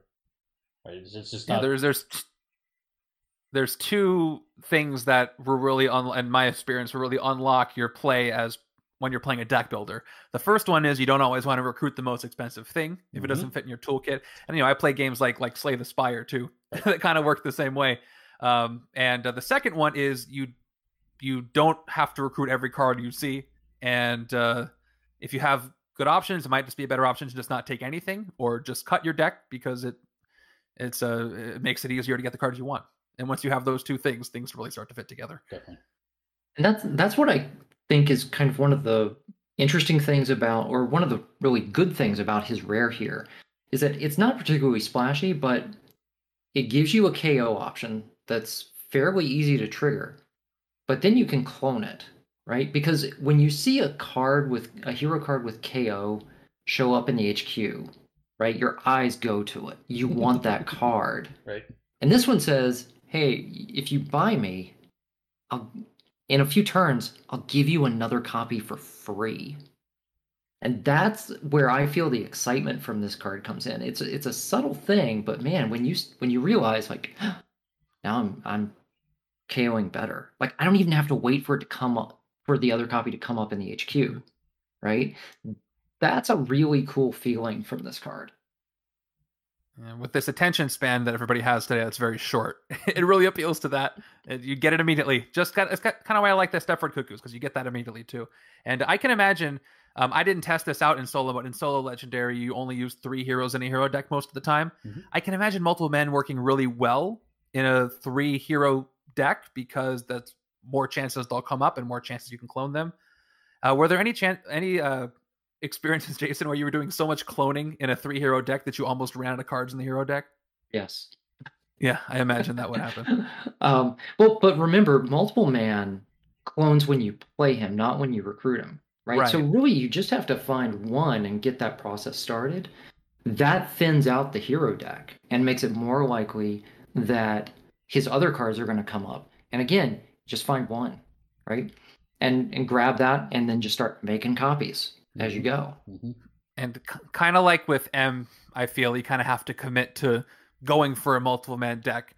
Uh, he does work. So there's other uh, other heroes that care about four cost cards, like Luke Cage Noir, Invisible Woman, care about cards that cost four, and he he works pretty well with them, because yeah. all of his cards cost four. Cool. That's all the heroes. Um, which uh, which now I think Bagel, you mentioned your favorite hero was uh was it uh Richter was your favorite or no? The Stepford Cuckoos are my favorite, Stepford followed Cuckoos. By Richter. Gotcha. What about you, Jason? Which of these heroes do you like the best? Uh, I think I'm going with Warpath. Oh, interesting. That that is also my choices, actually. I I really was surprised with Warpath. I love playing him, but I like that utility utility style play is my style. So yeah, and and I think one thing that we didn't mention with Warpath is the fact that his uncommon with that K O ability costs two. Oh yeah, mm. This one so good. The what? But you do have to trigger it, right? With the um... no, it's reveal the top card of your deck. Oh, that's the first effect. Yeah, yeah, that is yeah. very good. So it's really easy to get that early and start trimming away. Definitely. And then something that people may not realize is that wounds cost zero. So you can not only K O your starter cards, but wounds this way as well. Cool. Okay. Let's, uh, let's keep going. Uh, let's talk about uh, let's talk about the henchmen real quick. There are two henchmen in this one. I'll throw them both on the screen if I can. Maybe I can't fit both at one time. We'll talk about the squad, the Sentinels real quick. So I really like this one a lot. I liked how they copied another one that popped in the city. It made it interesting and tricky. Like, ooh, do I take? Do I? Leave, I don't. Do I? I do want to take out the both of them at the same time, or or if I leave one, it it might be a little bit better, right? Um, it, it provided an interesting way of approaching them, and I really like how well, this is the card we mentioned earlier that when you fight them, you actually put on the bottom of the villain deck, so it's easier to find a clone in the future, which was a huge, huge win for from a design space. One of the things that I think Devin does so well is refer back to cards that are similar to uh, the cards that come out. Yeah. And in the core set, Sentinels are a henchman. There are three attack to fight, and they have a fight effect is K O one of your heroes. And this plays on that so well with uh, making it not as re- not as rewarding for you, because it only provides you K O power if there's no others in the city, rewarding you if you take them out quickly. But every time one does come up, it does clone. So you get maybe half the K O power that you would get in a Sentinels uh, group if you're lucky. And uh, the feeling of, like, this is supposed to be a, uh, an onslaught of robots coming at, or drones coming at you, right? Mm-hmm. And it feels that way because you keep taking them out, they keep coming back. They're just a bit of a nuisance. They're great when you get Bastion, which we'll come to later. Uh, but uh, I do prefer the other henchmen better for f- more than a, for a few reasons. But uh, the flavor and the feeling of these hordes of Sentinel squads uh, does feel really cool. Agreed with that. Yeah, I really like um, the fact that you only get the K O on the last one, right? Mm-hmm. So they're very cheap, right? Two attack for a henchman. They seem harmless, but you you actually have to pay more in order to get that K O. Right. Right? You've got to pay four. You've got to take out at least a pair of them. Um, that little clause at the beginning on the ambush effect, right? If there are no other Sentinel Squad ones in the city, mm-hmm. clone. Right? That condition at the beginning was there because in testing, these guys changed a lot. Like trying to figure out just how to get them to flow right in the game. Um, I had a game where that clause was not present. So they always cloned when they came in. But you still only got the final, you only got the K O on the last one. And so two of them come out, I kill one, and then the next turn, two more come out. And then I managed to kill a couple of those, and then more come out. And I said, I played a game where seven of these guys came out, and I lost all those chances to K O. Yes. And that was that was rough. Like, so if you ever wonder, like, why is this here? It's not just to keep the city from getting overrun, which can definitely happen, um, but it's to smooth out that experience and let them do what's, what henchmen are supposed to do, right? Give you something small to hit, which increase, you know, speed you up. Thin your deck out, draw you cards, do whatever it is that they're supposed to do, but generally make your game more pleasant. I, I also really like what they did in multiplayer, too, because, like, my wife was like, oh, you know, it would be great if I could K O a card. And I'm like, oh, let me help you with that. I'll I'll take out one of the two. So that way you can finish the last one and get that K O effect. But then you flip the next card and like, oh, no, another one popped out. Sorry. And it provided that interesting cooperative dynamic through just a henchman card, which I really enjoyed. And if you flip that on its head, if you're playing with people who are a little more competitive, they may choose to strategically not let you get that K O power yep. at the expense of the game getting harder because, you know, it's kind of like a hot potato sort of thing, which exactly. uh, I could see being a lot of fun. Cool. Um, yeah, that one was a cool one, but I, I think I'm with you too. I think Bagel Top, you were leaning towards that one. I, I like the Mister Sinister clones better of the two henchmen for sure. This one is, and it not only does one clone itself, which is was an exciting moment because like, oh yeah, I'm doing fine. I've got only four four baddies in the city. I can have a fifth. Won't, won't have someone escape. And by the way, here comes Mister Sinister clones. And guess what? You had an escape we weren't expecting, which can be really exciting. Uh, but the, the fight effect of this one, where you can clone the next hero you recruit that could cost four or less. Love that. It really made some interesting like gameplay decisions. I'm like, ooh, I, I I can take him out, but maybe I want to wait because I if I don't have to recruit now, but maybe next turn I can clone that one card that's really awesome to H Q. I get two copies of it. I really like this one. Yeah, for sure. I found myself, you know, you, you might have that thought process, do I wait? But then every time one of these comes in, another one comes in, it can push things out of the city, and with certain schemes, that can be rough. Yeah. Um, I love what this does. A lot of, um, you know, there's criticisms of henchmen that don't give you K O power because one of the biggest boons that henchmen can give you is that K O power. There's a ton of them. They're easy to hit. The K O power is important. This one doesn't have K O power, but it does give you an extra copy of a card you recruit. So it offsets that a little bit without giving you direct K O power, which is nice. Uh, and uh, this also can get you more special bystanders in your game because if you look at the uh, the ambush effect, when the clone enters the city, you shuffle the bystander into the villain deck, which functions to make sure the villain deck doesn't run out too fast, but it also gets more bystander slowing, which is you know, which is always fun to, to pull one of those, except for the copycat. I won't talk about that one. but uh, uh, but uh, and uh, this was fun, the intra expansion within this expansion, because you, uh, and especially playing with somebody like the Stepford Cuckoos, because they have one recruited clone. So if you fight a Mister Sinister clone, and then you recruit a Stepford Cuckoos, you get three copies of it. And if you fight uh, two Mister Sinister clones at once, you get two clones loaded up for whatever you recruit next. And uh, this, because I play a lot of randomized games, this is one that bringing clone into setups with all kinds of different heroes is going to be a blast. It's going to really mix up how that game's going to go, cloning heroes you can't normally clone, works with all kinds of situations, and uh, very, very versatile. Um, I don't know much about the Sinister clones in the comic, so, you know, the flavor isn't really, you know, something that is a big deal for me, but I don't care because I love this henchman so much. It's one of my top henchmen now. I agree. Yeah, they're they're probably my favorite henchmen, uh, just because what you said, throwing them into a random game really just opens up that space so much, right? Uh, being able to clone a hero that gives you a K O ability, right, is huge. Or with a hero that has one of those cheaper uncommons that cost four. Uh, I got to clone Stormbreaker once from Beta Ray Bill. Wow, wow that's cool. Yeah. That's that feels really good.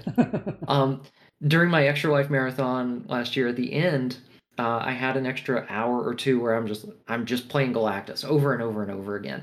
But to even the odds and give myself a little bit of of of uh, of an advantage here, I included the Mister Sinister clones as the henchmen in the game. Which means, okay, now I'm getting two copies of anything that I can use as Cosmic Threat mm-hmm. against Galactus. Mm-hmm, mm-hmm. And uh, also, note that it says uh, the next hero you recruit this turn, which does include officers and sidekicks. So I played this with my whole mix of stacks.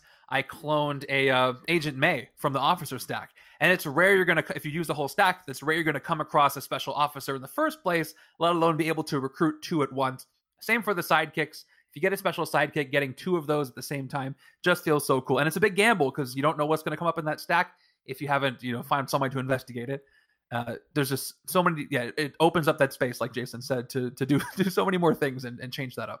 Absolutely. Yeah, I was really surprised when I was playing the game. Like, oh yeah, clone, wait. Next hero, does that count for sidekicks? Because that happened to me. I got this mm-hmm. special sidekick, got the other copy, which was, it felt really good. It felt really good, so... Absolutely. Yeah. I think, I still think that the Mandarin's rings from Revelations are my favorite just because of how unique they are with mm-hmm. each of them being different, but this is right up there. For sure. Cool. Uh, those are the two henchmen. We have four villain groups. I'll probably try to go through this pretty quick because there's a good amount of variety in there. Um, talk, talk about Clan Yashida for the first one. So this one, I I really liked how they had, they all have Chivalrous Duel in here, and I, I always like what that does to the game. I have to think about how I'm going to build. I expect these guys to come out. It's fun. Enjoy that part, for sure.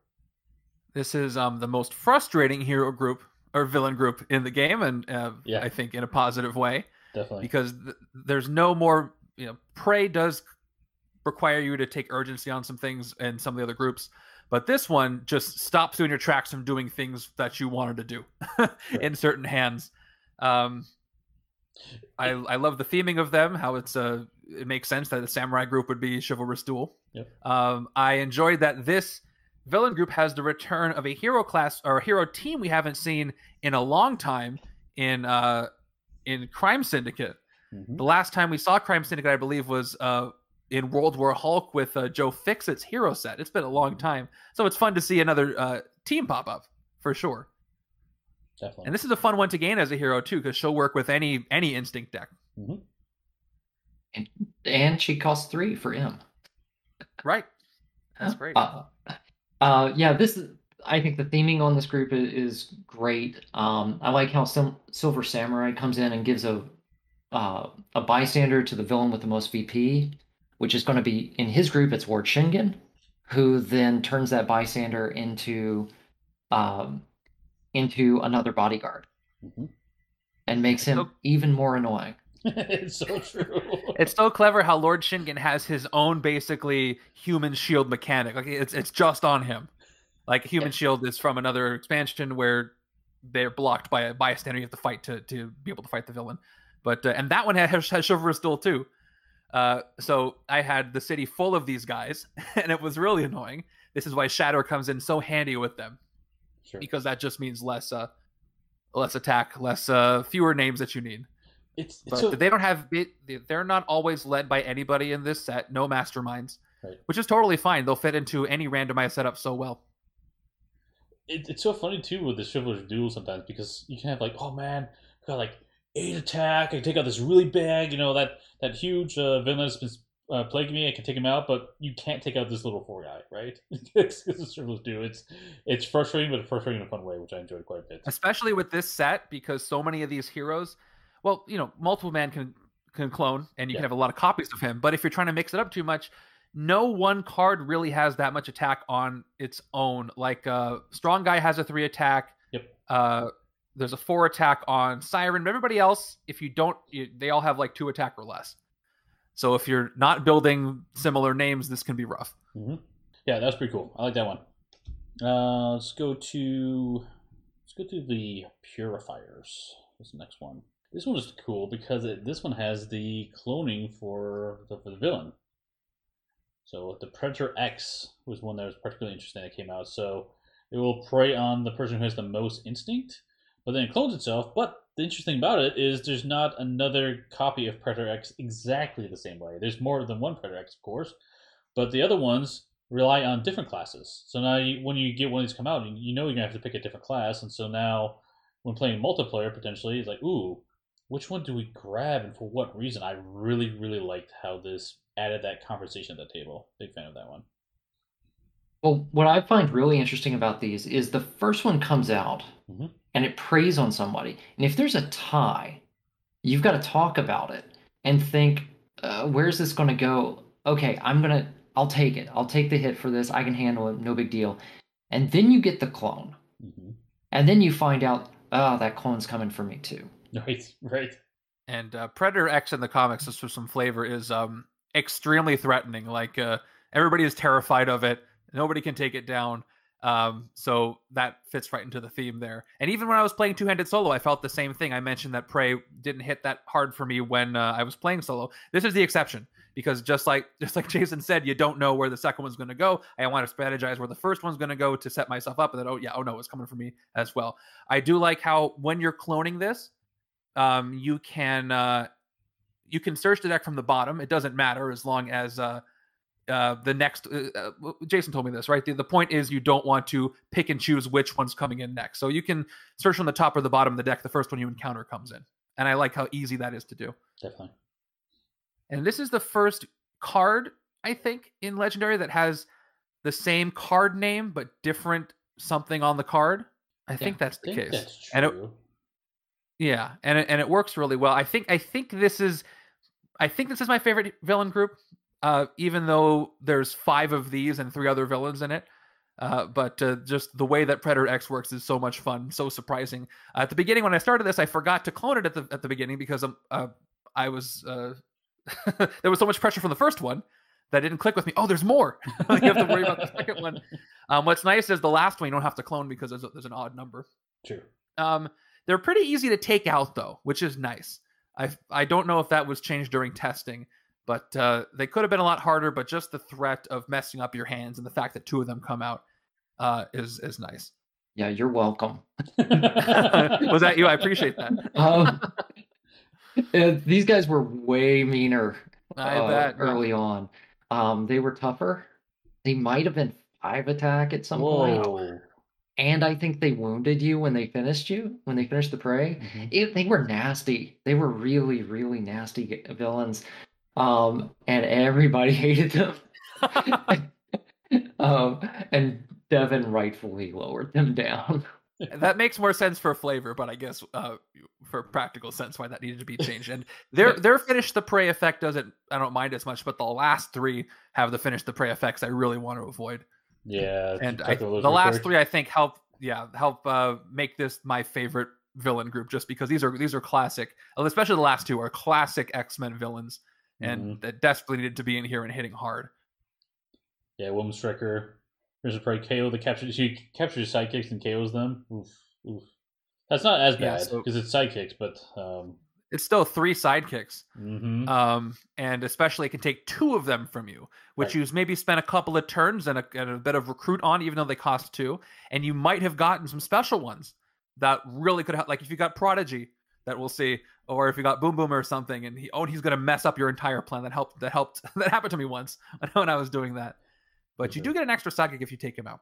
And he is only five. But uh, because he's preying, it may not go to you. Sure. And uh, prey on the most. Uh, I think the shorthand people are using is mutants instead of saying all four of those. Oh, yeah, yeah. Mutants, exactly. For sure. Yeah, because I, when I did my preview video I was, or overview, I was reading all four. And someone's like, just say mutants. And so that's a little, that's a little better. Yeah, because they all have that effect. So, like the other one, uh, Leper Leper Queen there. So, um, and you, you told me about Leper Queen and why Leper Queen adds bystanders into the deck, which I didn't uh, figure out at first. I didn't yeah, know this. So, what is this? Yeah. So, Leper Queen, when you fight her, so she shuffles two cards from the bystander deck back into the villain deck. The reason is because of the Predator X clones, right? So when they come out and they clone, they're pulling two cards out of the deck. She puts two cards back in to oh, even it out. Okay. I played a really fun hand where I had both of Stepford Cuckoo's rares, and I took out Leper Queen, so four bystanders went into the villain deck that that turn, which was really nice all at once. Wow. Um. So she's fun, but the, the my the, my favorite villain in this group is the last one you haven't shown yet. It's been reason for that. Is, yeah, yeah. Cameron Hodge. Which is, look at that. Uh, when that when I was reading the comics and he turned into that, mm-hmm. just such a faithful representation of that. And he K Os heroes. Yep. Uh, at least the player gets to choose, which I don't know if that was different at the beginning. But losing a hero that's non-gray is always is never great. Right. But you can use this to uh, move a hero from one deck to another, which could be useful. That's true. Yeah, this guy. But chances are, yeah, oftentimes you'll be preyed upon by more than just him at any given time, depending on what came out. And uh, like you, like one person's turn, they could have this happen, and he preys on player two, and then player two's turn comes, and they get preyed upon as well. So now you're stuck, no matter what. You're not going to get nine attack probably if it's an early game, and you have to pick pick your battles. Absolutely. Yeah, this one was the one that provided the most pressure when it came out. Like, oh my gosh, you're gonna lose a guy. We, what do we do? We have to take him out. We have to take him out. How are we gonna do this? How are we gonna do this? And I love that that tension that appeared when he he entered the play. Yeah, this one offset the uh, the the solo aspect of Prey for me because this was still threatening, no matter if I was just on my own. Definitely. See, that was uh, the Purifiers. That was a fun one. Uh, let's jump to the Acolytes real quick.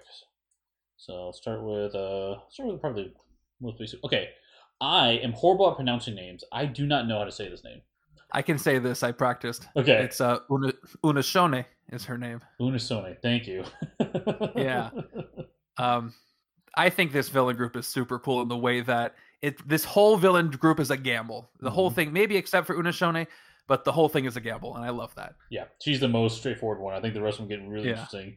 So, like, let me jump to like I, the, the one I mentioned earlier in the stream, Tempo. It's like, oh yeah, sixteen, holy crap! But like, oh, but you can choose to draw one less card next turn to shatter. You do as much as you this want. This one is where you really want that Warpath card because, oh man. Exactly. Oh, it's such an interesting decision. Like, how much do I want to gamble for my next turn to get hit? But you do fight, oh. and you get two cards, so you could, like, have a pretty decent turn this turn, but next turn would be horrible, so. I had a situation with these cards, and I was playing the scheme, the uh, Mutant Messiah one, where you have to recruit, I think it is. I think that was the one where you have to recruit a card from a stack that has elevated recruit, or else it counts against you losing. And uh, the previous turn, I had fought two tempos, and so my only card, I only had one card drawn in the next turn, and that's when the scheme twist came up. So I was out of luck because I only had the one card. So uh, this whole, yeah, this whole villain group is a gamble, like I said, because you have the opportunity to shatter them and make them easier to fight. But uh, this one's most straightforward because you kind of know what's happening. You kind of know that, okay, next turn, I'm only going to have this many cards. The other two are more of a gamble, but th- this leads into that. Yeah, definitely. Yeah. One of the one of the interesting things about playtesting is it's not all complaining, hey, I'm dying, please stop, make it stop. Um, sometimes we highlight things, and he, Devin really appreciates it when we pick when we point out things that we really like, right? Like, and this was one of the cards that I said, hey, I love the flavor on this card. Don't change it. Mm-hmm. Right? Because I, for me, it immediately connected back to uh, the concept of tempo in Magic the Gathering, right? Where how fast are you playing cards? And that's what she's doing. She's controlling your tempo in the game when you fight her. Mm-hmm. Yeah, it's such a, such a strong connection. This one, and then I'll I'll jump to the other one real quick. That, that had a very strong connection for me for the, the name and what it did was Random. Like, this mm-hmm. guy was... That's great. Oh, just nailed it for... Like, this guy felt so random. I loved it. Loved it. Yeah, Random was already in a villain group, but this is the superior version of Random. It, mm-hmm. It's got to be. Um, I, I failed the first time I did this. uh, because uh, yeah, so you, as you can see, you can pay one recruit to shatter him, but then you reveal a, ca- a card from the hero deck and he might get more attack. Yeah. So if you commit to doing this, you might get sunk cost fallacy and you'll go all in and you'll end up spending all your recruit and he's at a higher attacker near the same one you started. And I think that's, that's so much fun. Uh, if you're lucky, you'll be able to take him down, but uh, it, you got to know what cards are in your hero deck. You could be lucky where you only have maybe uh, instinct or strength and you might get away with it. But uh, I just want to say Hellcat will check the top card of that deck for you. She will. uh, but yeah, it, When I when Random comes out into the city, I get very intimidated because I want to be able to fight him, but at the same time, I'm like, oh, how much is this going to cost? Is this a good idea? Should I be doing this right now? Or should I be spending my recruit on actually recruiting things? And so it, it kind of plays with your head, and it gets in your head a lot. It, it's funny you mentioned that because there's a lot of text on this card, so I have to refresh myself by reading it. And when this card and some of the other ones came out, I purposefully, like actually subconsciously, I just looked away from the cards. I didn't read them. The, I, what I figured out later was my brain was telling me, do not engage with this card. And then later I realized, oh, that's because, I, yeah, it's funny. So I just kind of let them be and let them do their own thing. And my, my mind told me what to do before I actually took the action. And that, that's the reason why.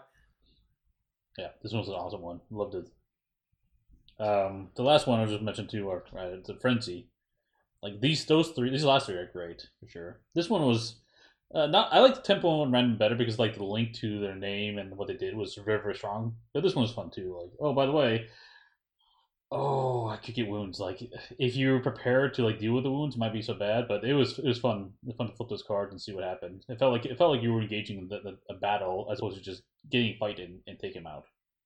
And this is the one that balances it because this is where the strength and instinct triggers are. Yep. Um, I, I put in my notes, uh, sometimes it might, except for Random who has an escape effect, it might just be better to let these guys go if they're on their way to escape and you don't care about that for the for the scheme. Uh, because, you know, again, do not engage sometimes. uh, I would probably weigh that option. Might be worth it to just do other things with my points. Cool. Uh, let's keep going. And then we got one more villain group and then we'll jump to the masterminds and we'll end this pretty soon here, I think. Uh, Reavers is the villain group, so these ones also had a lot of prey on them. So I like seeing prey. I was happy to see this one on it. This one didn't feel as bad, but there's one card in particular I want to call out. That is Pretty Boy, because this one was... I had to do a double take on this one, how what he did. So this is um, this is where Investigate really comes in handy. Definitely. Yeah, because his fight. Discard the top card of your deck. If it has a recruit icon, you get plus one recruit. Cool. And the villain preys on the fewest covert. Like, wait, what? He preys again? So he can come back, almost like come back from dead. Uh, so you have to find him again. He's only two attack, but he can be a nuisance if you're not prepared for him. It feels a lot like Iron Spider from the Civil War set, which kind of keeps coming back as well. Mm-hmm, mm-hmm. Um, and uh, I could imagine this being really fun in a big multiplayer game because they'll just hop around, for sure, depending on what you have, right? Um, when you fight him. But uh, I, I so as far as the whole villain group quickly, um, I feel about this villain group how kind of how I feel about Prey, which is I think pretty great for multiplayer, but it felt a little weaker for solo play. Sure. I, I like the the Prey effects for the Purifiers did a lot more for me, but at the same time, this is this is the multiplayer affect everybody and jump around and, and do different things. Uh, I think uh, the first card you showed is uh, the most damaging one because I can K O one of your non-grays, yeah. But everything else I. I felt like I didn't have to pay too much attention to. Didn't hurt me. Yeah, Donald Pierce is the one I really want to avoid. Who's the strongest one? Makes sense. Agreed.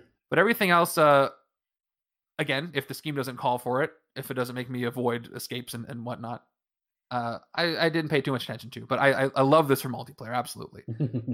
Yep. Cool. Let's jump to the big bads. Let me start with, uh, let's start with, well, since we did the Reavers last, let's start with Lady Deathstrike. Let's start there. So, I was, let's see, so, yeah, that's right side. I was like, oh, she's eight attack. That's not too high. That's not, not medium high. Not too, too too strong. But then I realized how devastating that is with the prey ability. Like, it's so hard to stop her, finish the prey effect, even with the eight attack. You, she was more devastating than I expected when I played against her. Um, she is, out of the three, she's my least favorite. I really enjoy what she does, though. Mm-hmm. Um, I've played against her and her epic side, and the epic side actually feels better to me, feels more optimal. Um, yeah. Eight was a, I understand why she's a cost of eight. Yeah, so it's eleven, and she has a bit of a more damaging. She gives you a couple of wounds instead of just one. Yeah. And especially playing within this set, because of all the investigate and the K O power you do have, I felt like the epic side was a good, uh, was a better challenge for, for me uh, playing against her. But uh, I do love the fact how it's ideal to hit her while she's praying, because she has one tactic that can go back, uh, shuffled back in if she's not praying. Uh, the other one can mess with the other player if she was not currently praying. So lying in wait and waiting for her, like, should I hit her now or should I wait till she's already praying? That's the fun decision for me here. Yeah. I also agree that she was, I enjoyed her, but she also was my least favorite of the three masterminds. And again, that could be part of the, you know, you, you play co-op, but uh, it could be part of the solo thing. But uh, as far as the balance, I enjoyed playing her epic side a lot more. Yeah. Yeah. I, and it's not that I didn't like the prey, like the prey and the co-op was really fun, but like, I think the other masterminds did things that were cooler, I guess, or more fun. Yeah. So that's what it comes down to it. She's not bad at all. It's just, you know, right. if you're t- if you're comparing them. For sure. Uh, let me jump to probably the next one that uh, I thought was, uh, speaking of the low low attack values, Bastion came out, and it's like, oh, four attack for a mastermind? What is this? This is not going to, this is horrible. Like, what's going on here? But then I realized that he literally just summoned a bunch of additional masterminds, which was really, really cool. I enjoyed playing against him a lot. He was fun. I I love cards that, like the clone card distribution, that just kind of mess with the game structure and take things out of left to left field. Mm-hmm. This is a very inspired mastermind. Mm-hmm. Uh, got to be one of my favorites in the entire game now, just because of the flavor. It feels like you're hitting so many, uh, you're hitting a bunch of different hordes of things. The epic side really ramps it up, uh, works with sentinels that already exist, mm-hmm. uh, gets bystanders involved. I'm wondering if, and, and the tactics are all different. Mm-hmm. I'm wondering if Bastion might have started out as a villain group, kind of like Timelines of Kang. I don't know if that's the case, but I'm glad it's this, with the tactics being different forms of Bastion. Mm-hmm. Uh, can't say enough good things about this this mastermind. My favorite. Yeah, he's a lot of fun. Loved it. It's just, and it's interesting too, because like as they appear, there's windows of opportunity where you can maybe win the game if you if you can take out these last two. And meanwhile, the, the city's filling up as you're trying to try and do it. If you don't do it, then you got all these. Uh, you, you have to build back up to it, right? Because he spawns even more masterminds. I, I really enjoyed him. Big, it's su- super cool. Big fun. Uh, let's talk about yeah, the. Um, go ahead. I I think he's he's uh, probably the. He might be the most flashy in the mm-hmm. set, because he, he just kind of fills the board on his own, mm-hmm. right? Um, and he gives you that really interesting dilemma of when you have so many targets, which one do you hit? Yeah. Right?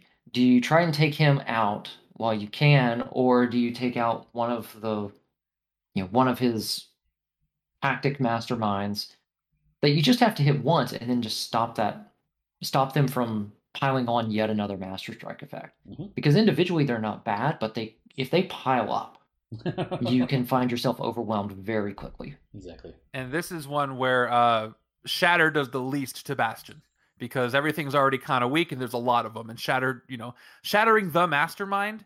I think that shatters all the Masterminds. If you it says shatter the Mastermind, or do you pick one? I don't recall. So um, there, were, there was a clarification in Annihilation um, because of the scheme, where you have multiple villain decks. And it said, whenever something refers to the thing, and there's usually only one of that thing in the game, you pick one, mm-hmm. right? So like if it says investigate the villain deck and you have five villain decks, investigate one villain deck. So I would assume that it means, it, it also said this includes masterminds. So if it says shatter the mastermind, you pick a mastermind. Mm. Yeah. Mm-hmm. Well, th- there you go. Yeah. So Shatter is powerful, but not as powerful against against Bastion. So I like how he has his own strengths and weaknesses in the unique way the uh, he builds up his his army there. The last one we've mentioned before, I'm saving the best for last probably here, is the big guy, Exodus. Look at that number, thirty-two fight. Oh my goodness, my wife like is like, wait, what? That yes, thirty-two fight, thirty-two fight. This guy's. He is tough. He's a tough one to deal. He's it's interesting because like I when you're playing against him, yeah, you can take him down, you win, but it's a long It's a long haul to get to the, the stage where you can finally hit him the first time. It's so satisfying when you do. Because you need to have the right combination of enough attack and also enough recruit to shatter him enough so he's actually, so you can actually deal damage to him. Um, I kind of feel the opposite way to uh, Lady Deathstrike, where the regular Mastermind is the perfect level of challenge, and then his Epic is just absolutely insane. uh, like, yeah. um, I was I played against Epic Exodus uh, last night, um, and uh, let's say he three Master Strike has been played. You need five recruit to shatter him each time. So just to get him down to nine attack, that's ten recruit. And having ten recruit and then nine attack also available is very unlikely. So he is a huge challenge, but just playing against his standard is a lot of fun. And by the way, I love how his Epic adds a different mechanic. It adds an immortality stack. It doesn't even exist on the standard side, and that's yeah. not something you see. So kind of like Bastion, adding a new twist to the difference between uh, a Mastermind and an Epic Mastermind. Um, but uh, it's a new, it's a fun new way to weaken the Mastermind, the standard one. It feels like Cosmic Threat on Galactus, where you need to have uh, multiples of a hero class, or size changing, where you need to have different hero classes, except it's a little easier to entry. Since you just have to spend recruit, you don't need a bunch of different hero classes, but you do need to have the recruit in order to do that. So um, I like the twist on that a lot. For sure. He's an, um, if I'm not a huge X-Men fan, so I believe that he's an Omega level mutant, right? He is, yeah, yeah. He was um, working for Magneto on his asteroid M, I believe. Yeah, I remember that from way back in like the nineties or so. Um, but I mean, this is... This is almost what you should expect for an Omega level mutant, right? Mm-hmm. They're supposed to be the most powerful, like crazy power level kind of characters. And he's that, right? You see that thirty-two mm-hmm. and it's going to, sh- it's going to scare you. I appreciate how not all Masterminds are created equal in Legendary uh, because they really don't need to be. Because the Masterminds can, uh, based on what you pick or what you randomize, it can kind of give you a hint at how the challenge level of the game is going to be, right? So if you go against one of the core Masterminds from the base set, it's going to be an easier game. Mm-hmm. Uh, but if you go against somebody like Exodus, you know it's going to be tougher, and there's all kinds of difficulty levels in between. And it's just another factor that alters the game. It doesn't always have to be the same amount of difficulty each time, uh, which I think have that's uh, some people's hang up, but it's not necessary. It, it's more fun if you have, you know, a different challenge level sometimes. And Exodus is another another notch in that option, that that pool of options that you can have. Agreed. As a, one of the more tougher Masterminds, yeah. Definitely. Yeah, there's a lot, he's a fun. I enjoyed him quite a bit. Um, I, I do want to end this up in this chat soon here. Uh, we'll go over those next two topics real fast. Uh, but we know we mentioned the schemes. I do I do want to mention them again real quick, how they work. We have a veiled scheme and unveiled side. So this was this was something I did not expect at all. But for example, like this one, when you get to twist four, it says you this transforms into a random unveiled scheme due to this twist effect, which would shuffle them up. And I'll just flip this one over, over for example. But now you see what, what is actually going to happen uh, with all those schemes you have. Oh, sorry, all those twists you have stacked to it, and they do a lot of other random effects. I I both I both really like it, and also there's a, a part of me that doesn't quite like it because I like how I don't know what's happening. But at the same time, is it, it doesn't really have a very strong connection to me when I'm just stacking twists next to it, and then, then and then those twists don't necessarily make sense to me in the story I'm building in my mind when I'm playing this game. Um, but regardless, it's still fun. So yeah, I get that. That's kind of what I mentioned before, where they're all kind of similar in that way because yeah. they kind of have to be. Right. But uh, I think that's offset by just the uh, the novelty of it and the fact that you have with four unveiled and four veiled, you have sixteen combinations. And uh, if you add another expansion with the same, that's sixty-four combinations, which is great. And I know um, uh, Jason's been running Legendary Leagues for a long time. I started running a league maybe last year, and uh, this just makes our jobs harder with trying to run these leagues. Because, so yeah, uh, if I'm doing a league, I don't want people to know what the unveiled scheme is before it's time. So how do I tell them what the setup is? Right. And so that just adds an uh, interesting, interesting twist. But uh, I, I get the criticisms, and I kind of feel that way. But just because this is one set of schemes amongst the many, many schemes already in Legendary, uh, it it is negligible to me. I agree, especially the last statement. Like, totally fine with having this in there. There's so many schemes that already do that other story part. I'm I'm fine with having more of these. It's fun. It's a lot of fun. Even if you just have the core set, there's so many different varieties of schemes within the core set itself. Exactly. Uh, I think the schemes in the core set are one of the strongest parts of the core set, and uh, you already have that variety there. So this Definitely. is just a, it just adds a facet to it. For me personally, I really like the the expansion where we get like an occasional bit of uh, hidden random information, mm-hmm. right? So things like uh, from Fear itself, there was the Uru enchanted weapons. Like, mm-hmm. I'm going to fight this, but then it's going to get a boost that I don't see coming, right? Or uh, Contest of Champions. Some people like it, some people don't. But I actually like it for that little bit of randomness that it introduces into a game when other otherwise, I kind of know what to expect. This takes it to another level, mm-hmm. right? I don't know how I'm going to lose the game. That's a big deal. Mm-hmm. And that makes these really exciting for me. I really like them. I definitely understand, like, yeah, they all kind of get set up the same way. But the dis- the distractions that they give you on the Veiled Sod, and that's basically what they are, right? They're introducing some sort of distraction to keep you busy from doing other things. Because you don't want to have one of those twists get stacked up. Those distractions, um, well, yeah, so the more twists get stacked up, the worse it's going to be for you when it flips over, right?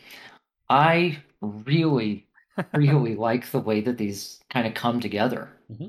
I think I think Devin's in chat right uh, now. Hello. Oh, nice.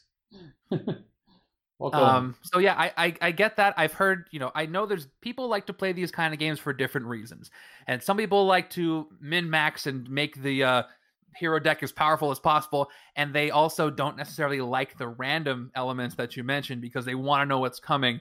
But I'm not as strongly on the, the camp as you are. Like, you like the random elements. I'm more leaning towards your side though, where Legendary is, you know, there's luck. There's a lot of luck involved, a lot of randomness involved, and that's yeah. kind of, you know, it's a deck builder. That's what you get. So uh, that's why I like the things like these uh, these veiled and unveiled schemes, because uh, if you go in there with the schema of expecting randomness as part of the strategy, you're not going to be able to control everything. That's not the point of the game. Exactly. Uh, then you'll appreciate these. Exactly. Yeah, and I think uh, just to be clear, like I'm, I'm not saying that the the randomness I'm totally fine with, because like you said, this is kind of a deck building game. It's more of the story. Like sometimes like. I that story trying to tie between what's happening in the beginning and the end of this, like mechanically, I love how it works, but like the story of it, I, I struggle with making that story in my head, and it's just how my mind works. But yes. So like if it's a uh, Raid Gene Banks two, and then you pick uh, Open Rifts to Future Timelines. Yeah, exactly. Like I can I can see myself coming up with something for that. Like you might have to stretch, but it feels like, you know, comic books do that. Oh yeah. And uh, like oh, how does that happen? It, it, you know, it's secondary to me, but I think I can put something together. So.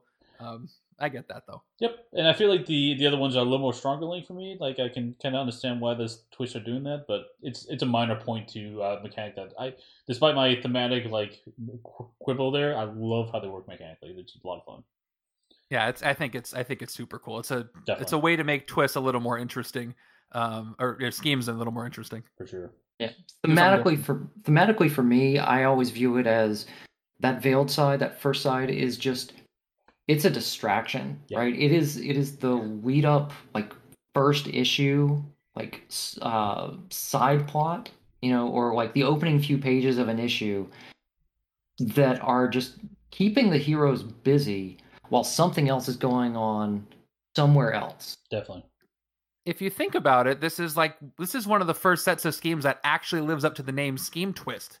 Because mm-hmm. that last twist on the veiled side is a huge scheme twist, because literally you twist the scheme into something else. So that I like that. Sure. that that makes it puts a whole new meaning to the to the card mechanic. Oh, actually, something that just just dawned me just now. The the scheme transforms into a random unveiled scheme. That keyword isn't mentioned in the rules, is it? Not that it's a huge deal, but like, it's interesting it's there. Is it not? Because I know it comes from uh, the transforming schemes were in Revelations, correct? I believe that's correct. Yes. yes. Yeah. yeah. Yeah. And then World War Hulk had the transforming masterminds. Mm-hmm. Yeah. yeah. It just in the rules under veiled and unveiled schemes, it it it says the quote, "This scheme transforms into a random unveiled schemes," and then it says that means. So it tells you what it means. Um, it is bold because it is a keyword that was used before, but it doesn't. Since I think it only applies to the veiled and unveiled schemes, it no need to. Separate what transform means. It's just part of, you know, the same veiled unveiled mechanic. Exactly. Yeah, it's obvious what it does, but I was just noticing that just now. So yeah, That's a good point. Cool. Okay, last thing we'll mention real quick, and it's been a long one, but you guys are awesome. Been having this has been a great chat. The sidekicks, a lot of fun sidekicks in here. I love seeing special sidekicks, um, but some of them were really standouts to me, and I think there's two of them. I would say they're, they're all, all of them are fun. But, um, I, I just, it, it's a blast that the sidekick stack is now like the same size as the officer stack. And I'm one of those people who uses all this. Uh, I have a giant stack of bystanders. I use every single one all the time. Me too. so Me too. Uh, it's, it's, a, it's a treat to have more of these. For sure. Uh, man, I wouldn't. Yeah, some are really cool. Like Rock Slide, Shatter a Villain. That's cool. Like that's very useful. But um, the one that really think... jumped. Go ahead. I was just saying, it was the, I think uh, Prodigy is a lot of people's favorite. Yeah. Yes. I'll pull him up. He is really, really cool.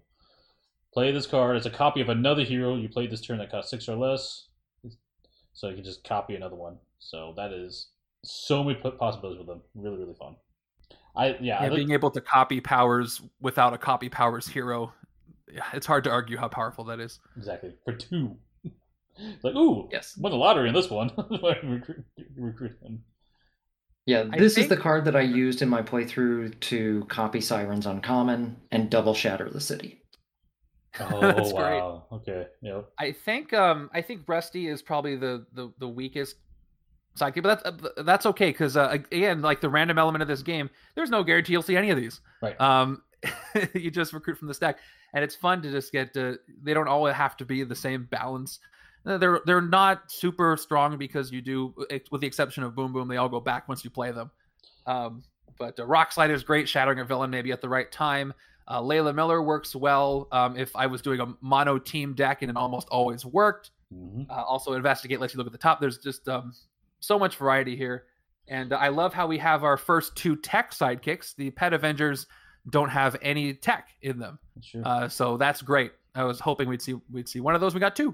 Rock Slide's flare attacks. Ooh, I love, let's look at that again. I don't know if I. I love a good. I love a good pun. That's great. Danger Brawling Rocks. That's amazing. I think Boom Boom is still my favorite sidekick, even though I understand how powerful Prodigy is, just because of the versatility she provides. Um, I used her to hit a mastermind the other day by using her four attack because it just gave me that attack I needed. I took the wound, but it was worth it. Um, I used her uh, time bomb effect to. Uh, to uh, save a hero class I needed for a trigger for next turn. Uh, I, she's she's just my favorite because of the versatility.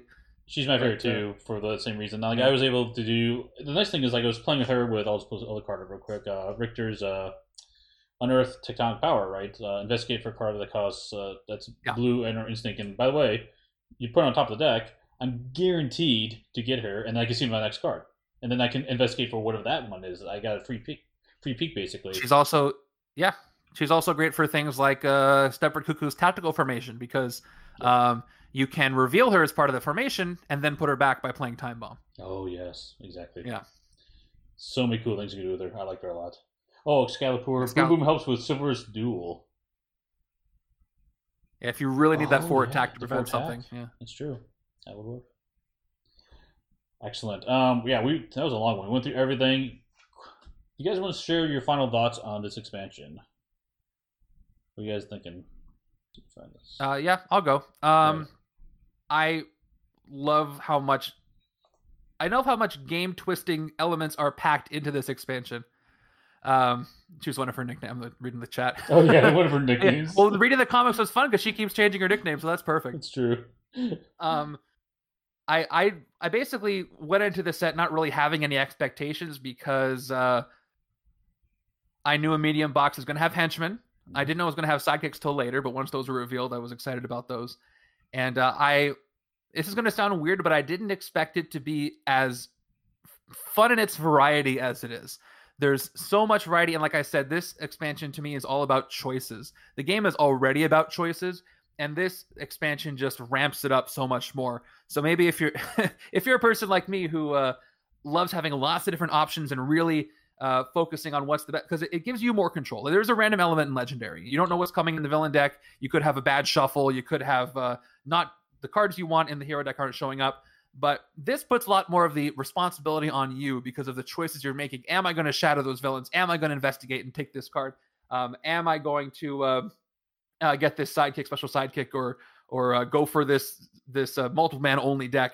and uh, it makes you feel it makes it makes you feel more uh, uh, a sense of satisfaction when it, you pull it off, because you had more input in the decisions of what happened. And that's kind of how I felt about. And yeah, uh, like Excalibur says, breaking the rules with the uh, uh, with the clone hero costs. Uh, breaking the rules a little bit with, uh, and these are unwritten rules. No, nobody said they couldn't happen, mm-hmm. uh, with the schemes and everything, uh, adds that variety. And there's so much in here that is going to be so much fun to throw into randomizer uh, sets, including everything with Shatter, including Mister Sinister clones, that uh, uh, this is a, this is a wonderful expansion. I can't recommend it enough. Yeah. And Excalibur's uh, comment there, it shouldn't be, but still mind blown, right? Yeah. Of, of things. And I, I think that's a really good summary of my thoughts of this too. Just like, like, oh, great, that's a really cool idea. I like that a lot. Tactical formation, that's really fun. I like that a lot. Oh, wait, unveiled schemes? And, like, it just goes on and on. There's so... They pack so many really cool concepts that are really fun into this two hundred card pack. I'm I'm really impressed with this one. I enjoyed it quite a bit. And I'll, I'll mention one more thing quickly, is that the theming, the fact that it's uh, built around one story arc and one group of heroes. Um, Revelations wasn't that way. I did like... I, I liked Revelations a lot. The one thing it didn't have going for it is how do these heroes all fit together at the same time? A lot of... They were Avengers, so that makes sense.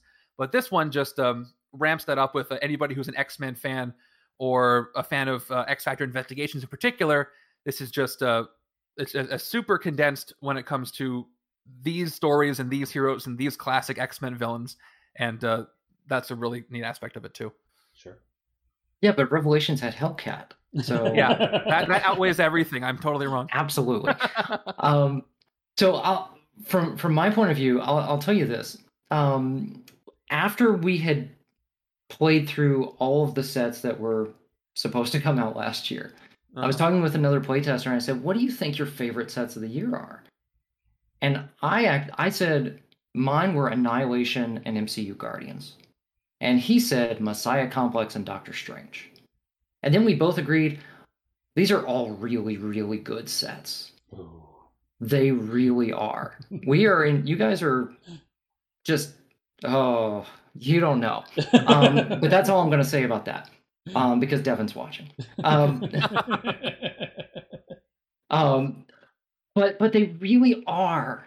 Um, the, this set does so much stuff to throw those, those uh, standards out the window, yeah, and do it in fun, interesting ways. Yeah. Um, when we were working on Realm of Kings, I made a suggestion for Crystal to say, hey, what if what if we played with this a little bit and gave her, you know, changed her card structure and said, uh, why don't you have one class of one card of each of the four main colors and then have an, a fifth card for her rare that brings them all together?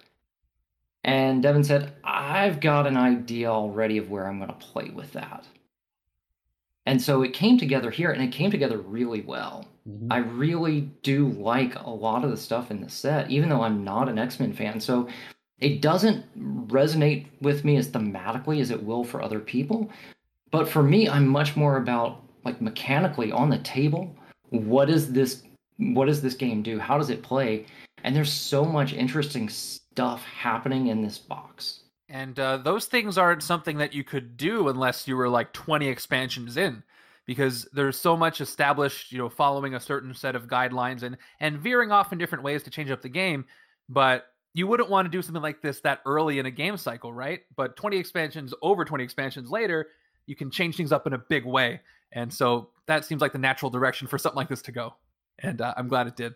Very cool. Yeah. This was a fun one. I really like this one. I can't wait to see more coming down the pipes for this one.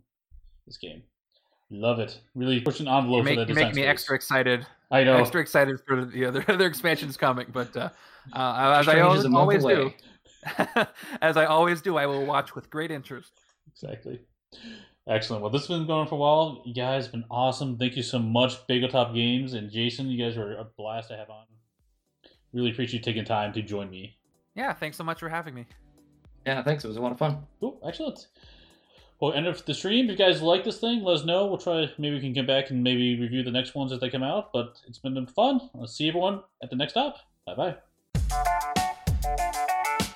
Thanks for joining us again for the One Stop Co-op Shop podcast.